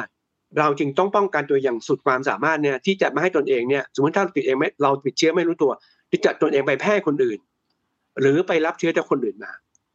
นี่คือหลักการของ universal prevention นะครับเป็นมาตรการส่วนบุคคล และมันยังต่อไปในครอบครัวเป็นในในสังคมในสถานที่ทำงานด้วยที่จริงแนวทำแบบมันเยอะมาก แต่ผมสรุปมาสั้นๆ เอาแค่เป็นจัดสิบประการพอคำว่า universal prevention ว่าคุณที่ต้องป้องกันตัวเองขั้นสูงสุดตลอดเวลาเนี่ยทุกที่ทุกเวลาเนี่ยมันมีอะไรบ้าง อันที่หนึ่งก็คือออกจากบ้านเมื่อจำเป็นเท่านั้น เพราะว่าเชื้อมันไปเองไม่ได้ครับ มันไปกับคนคุณออกจากบ้านคุณอาจจะไปรับเชื้อมา เพราะอยู่บ้านเนี่ยเป็นที่ที่ปลอดภัยที่สุดแล้วล่ะ ถ้าจะเป็นต้องไปก็เลี่ยง ไม่ไปอยู่ในที่อับอากาศนานๆอย่างเช่นห้องแอร์เนี่ย แม้จะมีระบบระบายที่ดีก็ยังถือเป็นที่อับอากาศอยู่ดีนะครับอันนั้นก็อยาออกจากบ้านนะครับ ให้ออกจากบ้านไม่จำเป็นเท่านั้นสองคือ ให้เว้นระยะห่างจากคนอื่นสองเมตร อย่างน้อยในทุกสถานที่นะครับสามคือต้องท่านต้องสวมหน้ากากอนามัย และทับด้วยหน้ากากผ้าตลอดเวลาถ้าท่านออกจากบ้านนะหรือถ้าไปอยู่ในที่ที่มากกว่าหนึ่งคน ตั้งแต่สองคนขึ้นไปเนี่ย การที่ต้องทับหน้ากากผ้าอีกอันเนี่ยจะทำให้หน้ากากอนามัยมันกระชับขึ้นครับ มันจะมีการประสิทธิภาพผลในการป้องกันเชื้อได้มากขึ้นครับสี่ก็คือล้างมือบ่อยๆครับ ด้วยสบู่สบู่ดีที่สุดเพราะจะฆ่าเชื้อไวรัสได้เลย แอลกอฮอล์เจลเนี่ยนะครับ มันจะไม่ร้อยเปอร์เซ็นต์เท่าสบู่แต่มันจะลดจำนวนเชื้อได้อย่างมาก อย่างน้อยเนี่ยไม่มีสบู่ก็ล้างด้วยแอลกอฮอล์เจลไปก่อนหรือแอลกอฮอล์เนี่ยบ่อยๆเลยนะครับ ล้างมือบ่อยๆ ก่อนรับประทานอาหาร หลังใช้ ห้องสุขาเมื่อไอจามหรือไปสัมผัส วัตถุหรือสิ่งของที่ใช้ร่วมกันก็แล้วแต่นะให้ใช้แอลกอฮอล์เจลหรือว่าต้องไปล้างมือนะครับ อันที่ห้าอันหนึ่งที่ผมว่าพวกเราไม่ค่อยจะระวังและเป็นอันที่ทำให้ติดง่ายก็คือ หลีกเลี่ยงการใช้มือเนี่ยสัมผัสกับด้านหน้าของตัวตัวหน้ากากอนามัยครับอืมเพราะด้านหน้าของหน้ากากอนามัยเนี่ยคือเชื้อไวรัสมันมาแปะอยู่นะติดตรงนี้มันเข้าไม่ได้อ๋อนะฮะแล้วถ้าท่านจับแล้วมาท่านมาจะถูกจมูกถูกปาก ถูกตาเนี่ยมันจะเข้าได้ง่ายเลยนะครับ เข้าตัวได้เลยครับ เพราะตรงนั้นมันมีเยื่อบุต่างๆ ซึ่งเชื้อจะเข้าได้ง่ายนะครับอ่าให้จับที่อะไรให้จับที่สายคล้องครับที่คล้องหูเนี่ยถ้าท่านจะขยับนะฮะหรือท่านจะถอดให้จับที่สายคล้องหูครับ อย่าจับข้างหน้านะฮะอ่าตรงนี้เป็นอย่างที่ผมว่าเราเนี่ยไม่ค่อยจะระวังกันตรงนี้ ตรงนี้แต่ว่าจากการที่เราเอาไอ้ตรงข้างหน้าของหน้ากากอนามัยเนี่ย เราไปเพาะเชื้อดูเนี่ยโอ้โหเชื้อมันขึ้นมหาศาลเลยครับ พอมาติดอยู่ตรงนี้มันเข้าตัวเราไม่ได้นี่ต้องระวังนะครับครับอันที่หกคือกลุ่มเสี่ยงที่ว่าอายุหกสิบกับโรคร่วมเนี่ยพยายามไม่ให้ออกจากบ้านครับบ้านคือหลุมหลบภัยที่ดีสุดสำหรับท่านครับเพราะท่านอาจจะไปติดเชื้อมา แล้วท่านเป็นคนที่เสี่ยงสูงมากจะเจ็บป่วยรุนแรงและตายได้นะครับ อันที่เจ็ดก็คือทำความสะอาดฆ่าเชื้อพื้นผิวที่สัมผัสบ่อยๆ ไม่ว่าจะเป็นข้าวของเครื่องใช้ ไม่ว่าสิ่งแวดล้อมด้านกายภาพ เช่นราวบันไดลูกบิดประตู หรือว่าปุ่มกดลิฟต์อะไรนู่นนี่นั่นเนี่ยนะครับ ต้องทำบ่อยๆ อันที่แปดก็คือ แยกของใช้ส่วนตัวนะครับ ไม่ใช้ของร่วมกับผู้อื่นเลย อย่างตอนเนี้ย ผมเองนี่นะครับจานชามช้อนของผมหนึ่งชุดนะที่บ้านภรรยาแยกเลยทุกคนแยกกันหมดนะครับแยกกันหมดเลยนะครับ รวมทั้งข้าวของใช้ก็ไม่ปนกันนะครับ อันที่เก้าคือเลือกทานอาหารที่ร้อนและปรุงสุกใหม่ และที่สำคัญคือ เราตอนนี้ไม่อยากให้ทานแม้ในครอบครัวเราก็อยากให้ทานแยกสำรับกันนะหมายความว่า ให้ทานคนละมุมอะนั่งคนละมุมห่างๆกันหน่อย หรือทานคนละเวลานะครับครับหรือถ้าจำเป็นมันมันเลี่ยงไม่ได้ก็ใช้ช้อนกลางที่เป็นส่วนตัวอืมไม่ใช่ช้อนกลางที่วางตรงกลางนะเป็นช้อนกลางของตัวเราเองเราหยิบไว้ตลอดเวลานะครับครับห้ามคนอื่นมาใช้ด้วย และอันหนึ่งที่ผมคิดว่าเราเห็นจากข้อมูลเนี่ย อันหนึ่งที่เป็นข้อผิดพลาดก็คือ ญาติที่ไม่ได้อยู่บ้านเดียวกันมาเยี่ยมมาอะไรแล้วมากินข้าวด้วยกันอืมเนี่ยแล้วทำให้มาติดโดยไม่รู้ตัวครับ อันนี้ก็ขอให้ระวังครับว่า ไม่มีการทานกับคนนอกบ้านเลยแม้ จะเป็นญาติสนิทเพื่อนสนิคทรับและข้อที่สิบนะครับ ก็คือว่าหากตัวเองสงสัยว่าอาจจะมีความเสี่ยง เช่นไอ้ยวันนี้ไปที่ทำงานแล้วไม่แน่ใจเพื่อนคนนี้มันไอบ่อยๆหรือนะอาจจะติดเชื้อหรือเปล่า ติดไม่ติดไม่รู้แหละหรือตัวเองมีไข้รุมๆขึ้นมา มีน้ำมูกนิดหน่อย หรือไอนิดหน่อยขึ้นมานะมีอาการเนี่ยให้สงสัยไว้ก่อนว่าตัวเองมีความเสี่ยงเนี่ย ตอนเนี้ยเราเราแนะนำให้ตรวจ ด้วยแอนติเจนเทสคิดนะครับนะครับ ATK นะครับเพราะตอนเนี้ยเอ่อท่านสามารถหาซื้อได้แหละนะครับ แล้วตอนเนี้ยกระทรวงสาธารณสุขกำลังประมูลเนี่ยเอ่อล็อตแรกเนี่ย 8.5 ล้านคิดเนี่ยนะเพื่อจะแจกกลุ่มเสี่ยงทั้งหลายนะให้เก็บให้เอาไปใช้ตรวจบ่อยๆนะครับ จะได้รู้ว่าท่านติดเชื้อหรือไม่นะครับ หรือถ้าท่านไม่มีหรือท่านไม่แน่ใจก็ไปสถารพยาบาลที่อยู่ใกล้บ้านท่าน นี่เรื่อง ATK ผมย้ำนิดหนึ่งครับว่า มันมีทั้งผลบวกปลอมและผลลบปลอม ตอนเนี้ย จากที่เราใช้ไปเซอร์เวยในกระทรวงสุขใช้ไปประมาณแสนกว่าคิดแล้วเนี่ย พบว่าผลบวกปลอมเนี่ยน้อยมาก1นถึงสเปอร์เซ็นต์เท่านั้นเองโอ้นะฮะน้อยมากครับ เพราะฉะนั้นเนี่ยถ้าโพซิทีฟเนี่ยคือบวกเนี่ย คือท่านติดเชื้อแน่นอนโอ้ไม่ต้องไปไม่ต้องไปยืนยัน PCR อีกนะครับอ๋อโอเคนะครับ PCR เนี่ยมันเป็นคอขวดมาก เพราะว่า AGK เนี่ยมัน15นาทีรู้ผลแล้วนะครับครับ แต่ PCR เนี่ยบางทีมันใช้เวลาเป็นวันนะวันสองวันสามวันเลยซ้ำ นอกจากว่าถ้าท่านต้องไปอยู่ในโรงพยาบาลสนามหรือในโรงพยาบาลเนี่ยเขากลัวว่าอาจจะไปติดคนอื่นไปแพร่เชื้อคนอื่นได้หรือมีปัญหาเนี่ยเขาจะไปทำ PCR ซ้ำอีกทีหนึ่งนะฮะเป็น confirm อีกทีอันนั้นก็จะทำให้เหมือนเรา มันจำนวนเคสมันจะน้อยลงแล้วที่ทำ PCR มันก็จะทำได้ไวขึ้นก็จะมีความคล่องตัวครับ แต่ถ้า ATK ออกมาแล้วลบเนี่ยมันมีผลลบปลอมได้ ถ้าท่านคิดท่านมีความเสี่ยงเนี่ยอีกสามวันห้าวันท่านตรวจซ้ำตรวจซ้ำไปเรื่อยๆครับ ถ้าท่านคิดว่าตัวเองมีความเสี่ยง อันนี้ก็เป็นบัญญัติบัญญัติสิบประการครับของ universal prevention ทุกวันนี้เราตรวจ RT-PCR ผมดูในตัวเลขของกรมควบคุมโรคเนี่ยประมาณวันหนึ่งที่ตัวเลขมันโชว์นะครับห้าหมื่นหกหมื่นนะครับครับส่วนไอตัว ATK ที่โชว์ในกรมควบคุมโรคเนี่ยผมเห็นประมาณ 900 หรือพันอะไรเงี้ย อาจารย์คิดว่าไอการตรวจของประเทศไทยในวันนี้มันมันสมเหตุสมผลไหมครับ มันน้อยเกินไปไหมครับ เมื่อเทียบกับอัตราผู้ติดเชื้อที่หลักหมื่นแปดสองหมื่นพอคิดเป็นเปอร์เซ็นต์นี่มันสูงมากเหมือนกันครับอาจารย์มีมุมมองเรื่องการตรวจในประเทศไทยยังไงอะครับ คือเดิมเนี่ยและรวมทั้งที่เป็นข้อกำหนดของการอนามัยโลกเนี่ยเขาบอกกำหนดนี้ว่า การยืนยันว่าติดเชื้อเนี่ยต้องใช้วิธี RT-PCR เท่านั้นครับนี่เป็นข้อกำหนดครับมันคุณเคนจะเห็นว่าที่เข้ารายงานเนี่ยที่ตัวเลขที่รายงานเนี่ยมันจะเป็นตัว RT-PCR แล้วก็จะมีช่อง RTK แยกไว้ต่างหากครับแต่ตอนนี้ ATK ที่รายงานเนี่ยมัน under ครับมันต่ำกว่าความเป็นจริงเพราะอะไรเพราะว่าระบบข้อมูลตอนเนี้ยมันเข้ามาน้อย เพราะว่ามันตรวจกันกระจัดกระจายมากใช่อย่างรับคนที่ไปตรวจเองหรือโรงงานไปซื้อตรวจลูกน้องตัวเองบริษัทคุณเคมซื้อให้ลูกน้องตรวจเนี่ยมันก็ไม่ได้รายงานเข้ามาเหล่าเนี้ยอ๋อไม่ได้อยู่ใเพราะฉะนั้นอ่าที่เห็นรายงานเป็นแพร่พันสองพันหรือสามพันเนี่ยก็คือเป็นอันที่ทางเอ่อกระทรวงสาธารณสุขหรือทางกทมเนี่ยลงไปสุ่มตรวจในชุมชนต่างครับๆ มันก็ประมาณสองพันสามพันแต่จริงตัวเลขมันจะมากกว่านี้ครับ ครับนั้นตัวเลขตรงเนี้ยผมอยากจะเรียนอย่างนี้เลยนะครับ ว่าเรื่องนี้เรามีการซัมสุ่ม study นะครับว่า ตอนเนี้ยที่เราเอา ATK ไปตรวจในชุมชนต่างๆ ประมาณเป็นแสนเนี่ย เราพบว่าอัตราเอ่อผลบวกเนี่ยอยู่ประมาณ 10-15เปอร์เซ็นต์ครับโอ้โหนะครับอันนี้เป็นสุ่มนะไม่ได้มีอาการเนี่ยเป็นสุ่มเนี่ยเพราะฉะนั้นเนี่ยเราก็เลยคาดการณ์ได้อย่างนี้นะครับว่าครับมีคนที่ติดเชื้อ และไม่มีอาการและไม่ได้ตรวจเนี่ยอีกประมาณ5-6เท่าของโอ้คนที่ยืนยันครับก็หมายคือความสมมติว่าว่าตัวเลขต่อวันหมื่นแปดสองหมื่นคูณไปอีกห้าถึงหกเท่าเลยใช่ไหมครับถูกเท่าครับอะว่ามีคนที่ติดเชื้ออยู่ แต่ไม่มีอาการและไม่ได้ตรวจก็คือไม่รู้ตัว เรียกว่าแฝงอยู่ห้าหกเท่า ซึ่งอันเนี้ยตัวเลขมันเหมือนกับที่อู่ฮั่นเลยนะฮะฮะตอนที่ระบาดที่อู่ฮั่นครับ มีสตี้อันนี้เล็กๆนี่ออกมาเหมือนกันครับ ว่ามีคนอีกประมาณห้าถึงหกเท่าเนี่ยไม่มีอาการและไม่เคยตรวจ แต่ติดเชื้อแฝงอยู่ประมาณห้าถึงหกเท่าของตัวเลขที่ติดเชื้อยืนยันแต่ละวันครับอืมันตัวเลขมันใกล้เคียงกันครับดังนั้นนี่คือเป็นเหตุผลที่อธิบายครับว่าตอนเนี้ยทำไมมันยังมีการระบาดอยู่มาถึงยังลงช้า เพราะอะไรเพราะว่ามันมีคนกลุ่มนี้อยู่นะฮะนะซึ่งมันไม่ได้อยู่ในรายงานไม่ได้อยู่ในระบบ อยู่อีกประมาณห้าถึงหกถ้าอย่างกรุงเทพเนี่ยถ้านับคนไข้สะสมกรุงเทพนะครับตอนนี้ประมาณสองแสนห้าเนี่ยฮะ ก็คือสองห้าท่ามคูณเนี่ยก็ประมาณอีกอีกล้านกว่าคนนะที่ติดเชื้ออยู่นะครับแล้วแล้วมันน่ากังวลไหมครับ แล้วก็ถ้าแพเกิดร่เชื้อได้แล้วเขาก็แพร่เชื้อได้ด้วย คืออ๋อโควิด เนี่ยมันไม่ต้องมีอาการมันก็แพร่เชื้อได้ นั่คนรับจึงเห็นผมว่าตอนเนี้ยเราถึงต้องกลับมาเน้นเรื่องมาตรการบุคคลไง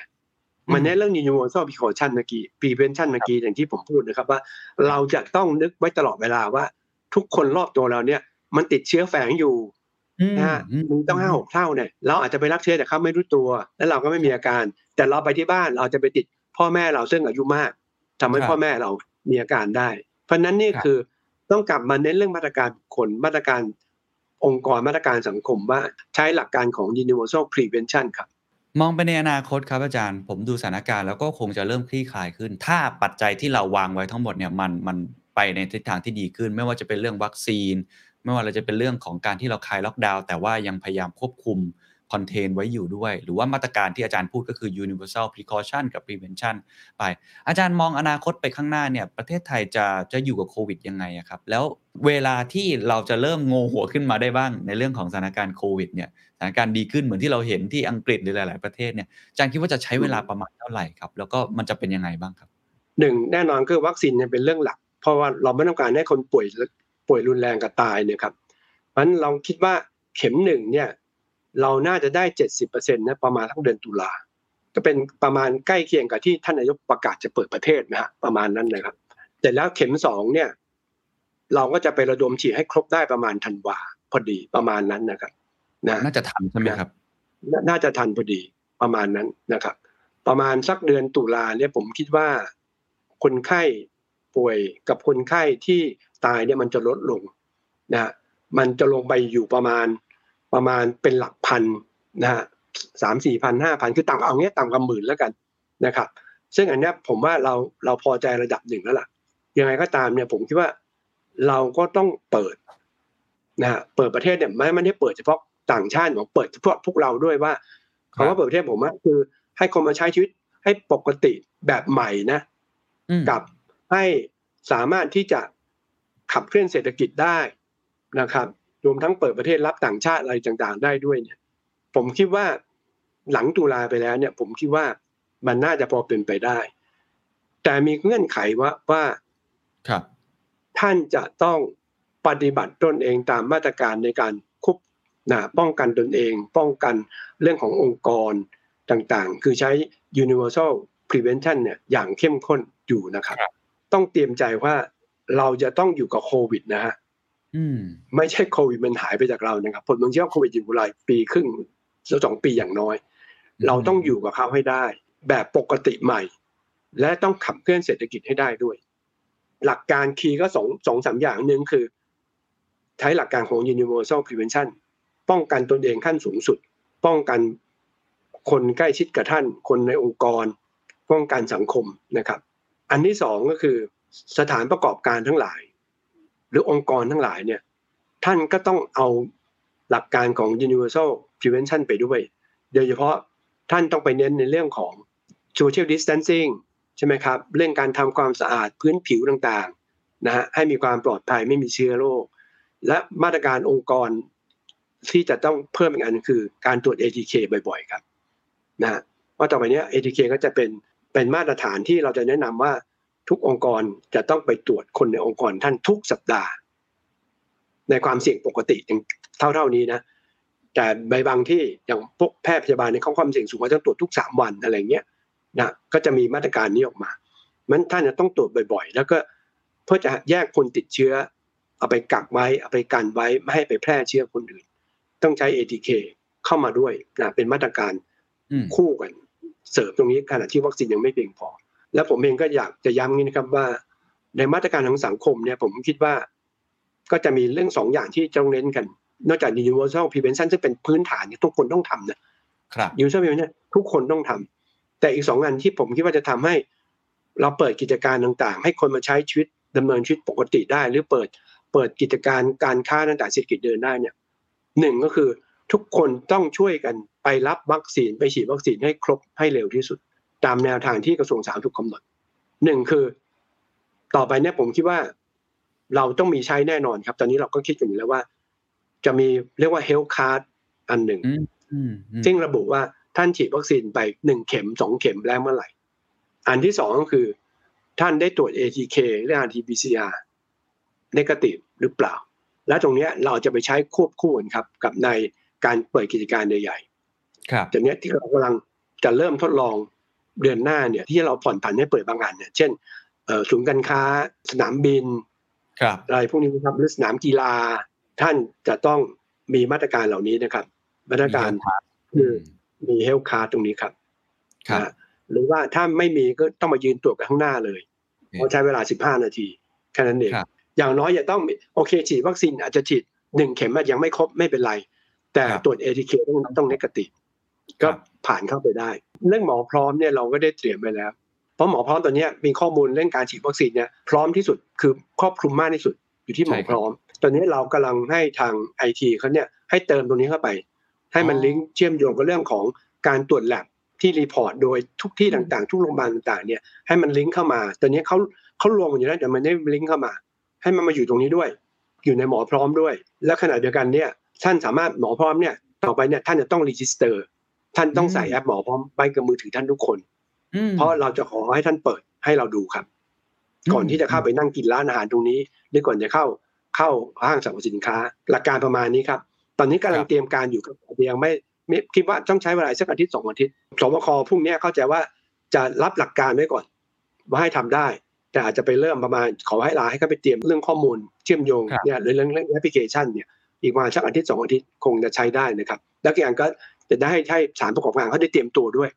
นะครับเพราะคุณต้องไม่เตรียมเรื่อง environment เรื่องการถ่ายเทอากาศ เรื่องเรื่อง social distancing อะไรต่างๆพวกเนี้ยเรื่อง ATK คุณจะตรวจลูกน้องคุณตรวจ ATK นะครับ ต่อไปนี้เนี่ยคุณต้องตรวจ ATK ทุกคนทุกสัปดาห์เป็นต้นดังประมาณเนี้ยมันจะมีมาตรการออกมาจากกระทรวงสาธารณสุข ว่าครับทางสารประกอบการต้องทำอะไรบ้าง เราเองเป็น customer ต้องทำอะไรบ้าง แต่ละคนที่เป็น individual จะต้องทำอะไรบ้าง คือ universal prevention ตรงเนี้ยเป็นงานที่เราคงต้องช่วยกัน ทุกคนครับ ทุกภาคส่วนเลยต้องช่วยกันครับ เพื่อให้เศรษฐกิจมันเดินได้ แล้วเราก็จะ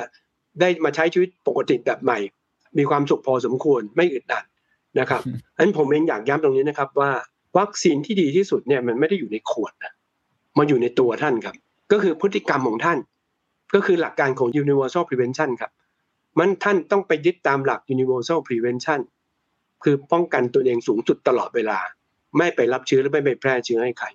ขณะเดียวกันเอง ถ้าท่านมีความเสี่ยงท่านตรวจ ATK บ่อยๆ เพื่อจะยืนยันว่าท่านติดเชื้อหรือไม่ แล้วก็จะมีมาตรการต่อไปว่า ถ้าติดเชื้อท่านต้องไปแยกไปกักกันยังไง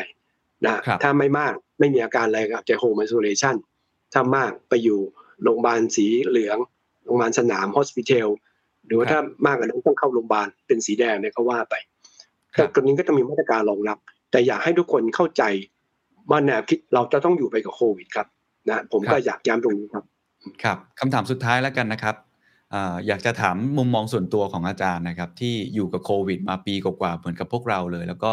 ต้องเข้าใจว่าก็คงจะเห็นภาพทั้งในภาพเชิงนโยบายใหญ่ ๆ แล้วก็กับคุณหมอเองที่ได้ใกล้ชิดนะครับ หรือว่ากับชีวิตส่วนตัวเอง อาจารย์ได้บทเรียนอะไรจากโควิดบ้างครับอา จารย์ได้เรียนรู้อะไรในตลอดหนึ่งปีที่ผ่านมา ที่จะทำให้น่าจะเป็นประโยชน์กับทุกท่านที่ฟังอยู่ครับ คือท่านในแง่ส่วนตัวผมจริง ๆนะก็คือ ผมเองเนี่ยไม่ได้ไม่ได้หมอโรคติดเชื้อเลยนะแต่มาอยู่ปีกว่าเนี่ยผมกลายเป็นหมอโรคติดเชื้อลืมเรื่องไปทุกอย่างคือคือได้เรียนรู้อะไรเยอะมากนะครับและอีกอย่างมันเป็นเรื่องใหม่ไงนะมันเป็นเรื่องใหม่แล้วทุกคนก็ได้เรียนรู้ไปด้วยกัน และทุกอย่างมันเปลี่ยนตลอดเวลานะ นี่ในแง่ส่วนตัวในแง่ทางวิชาการคือได้เรียนวิชาการตลใหม่ ๆ ตลอดเวลาครับแต่สิ่งที่ผมประทับใจและผมอยากจะสื่อกับพวกเราเนี่ย สิ่งที่ผมได้เรียนรู้จากคนอื่นๆ รอบตัวหรือจากสังคม คือผมคิดว่าในท่ามกลางวิกฤตโควิดนี้นะผมได้เห็นน้ำใจคนไทยครับอืมได้เห็นความเอื้ออาทรความห่วงใยกัน ความช่วยเหลือกัน อย่างมากมายมหาศาลจริง ๆ ไม่ว่าจะเป็น personal กับ personal ด้วยกันนะ เราไม่ว่ามีตู้ปันน้ำใจหรือว่ามีคนเอาของมาบริจาคให้นู่นนี่นั่นหรือว่า เพื่อนคุณเคนป่วยคุณเคนก็เอาของเป็นดอกไม้ให้คุณแยกตัวไปนะตรงนี้มันจะเราเพิ่งมาเจอกัน อะไรอย่างนี้หรือในภาพใหญ่ของสังคมต่างๆเนี่ยนะมีคนเอาไปบริจาคนะไปทำนู่นนี่นั่นต่างๆต่าง ๆ เนี่ยมากมายเนี่ยนะเฮ้ยผมว่าอันเนี้ยเป็นสิ่งที่ผมประทับใจมาก ว่าในท่ามความความวิกฤตที่ทุกคนเดือดร้อนหมดนะครับ แล้วมันเดือดร้อนเนี่ย มันหมดตั้งการลากหญ้าไปถึงแม้คนรวยก็เดือดร้อน มันเท่าเทียมกันเลยนะครับ คนรวยก็ไปไหนไม่ได้นะครับไปไหนไม่ได้ด้วยกันเท่าเทียมกันจริง ๆ แต่ผมคิดว่าเรามีความเห็นใจกันมีความเอื้ออาทรมีการช่วยเหลือกัน แล้วให้ผมว่าประชาชนให้ความร่วมมือกันดีมากนะครับ แม้ตอนหลังอาจจะหย่อนยานไปบ้างเนี่ยแต่ก็ถือว่าโดยรวมเนี่ยก็ยังถือว่าดีมาก ซึ่งอันเนี้ยผมคิดว่าเป็นอันที่ผม ประทับใจมากที่สุดครับ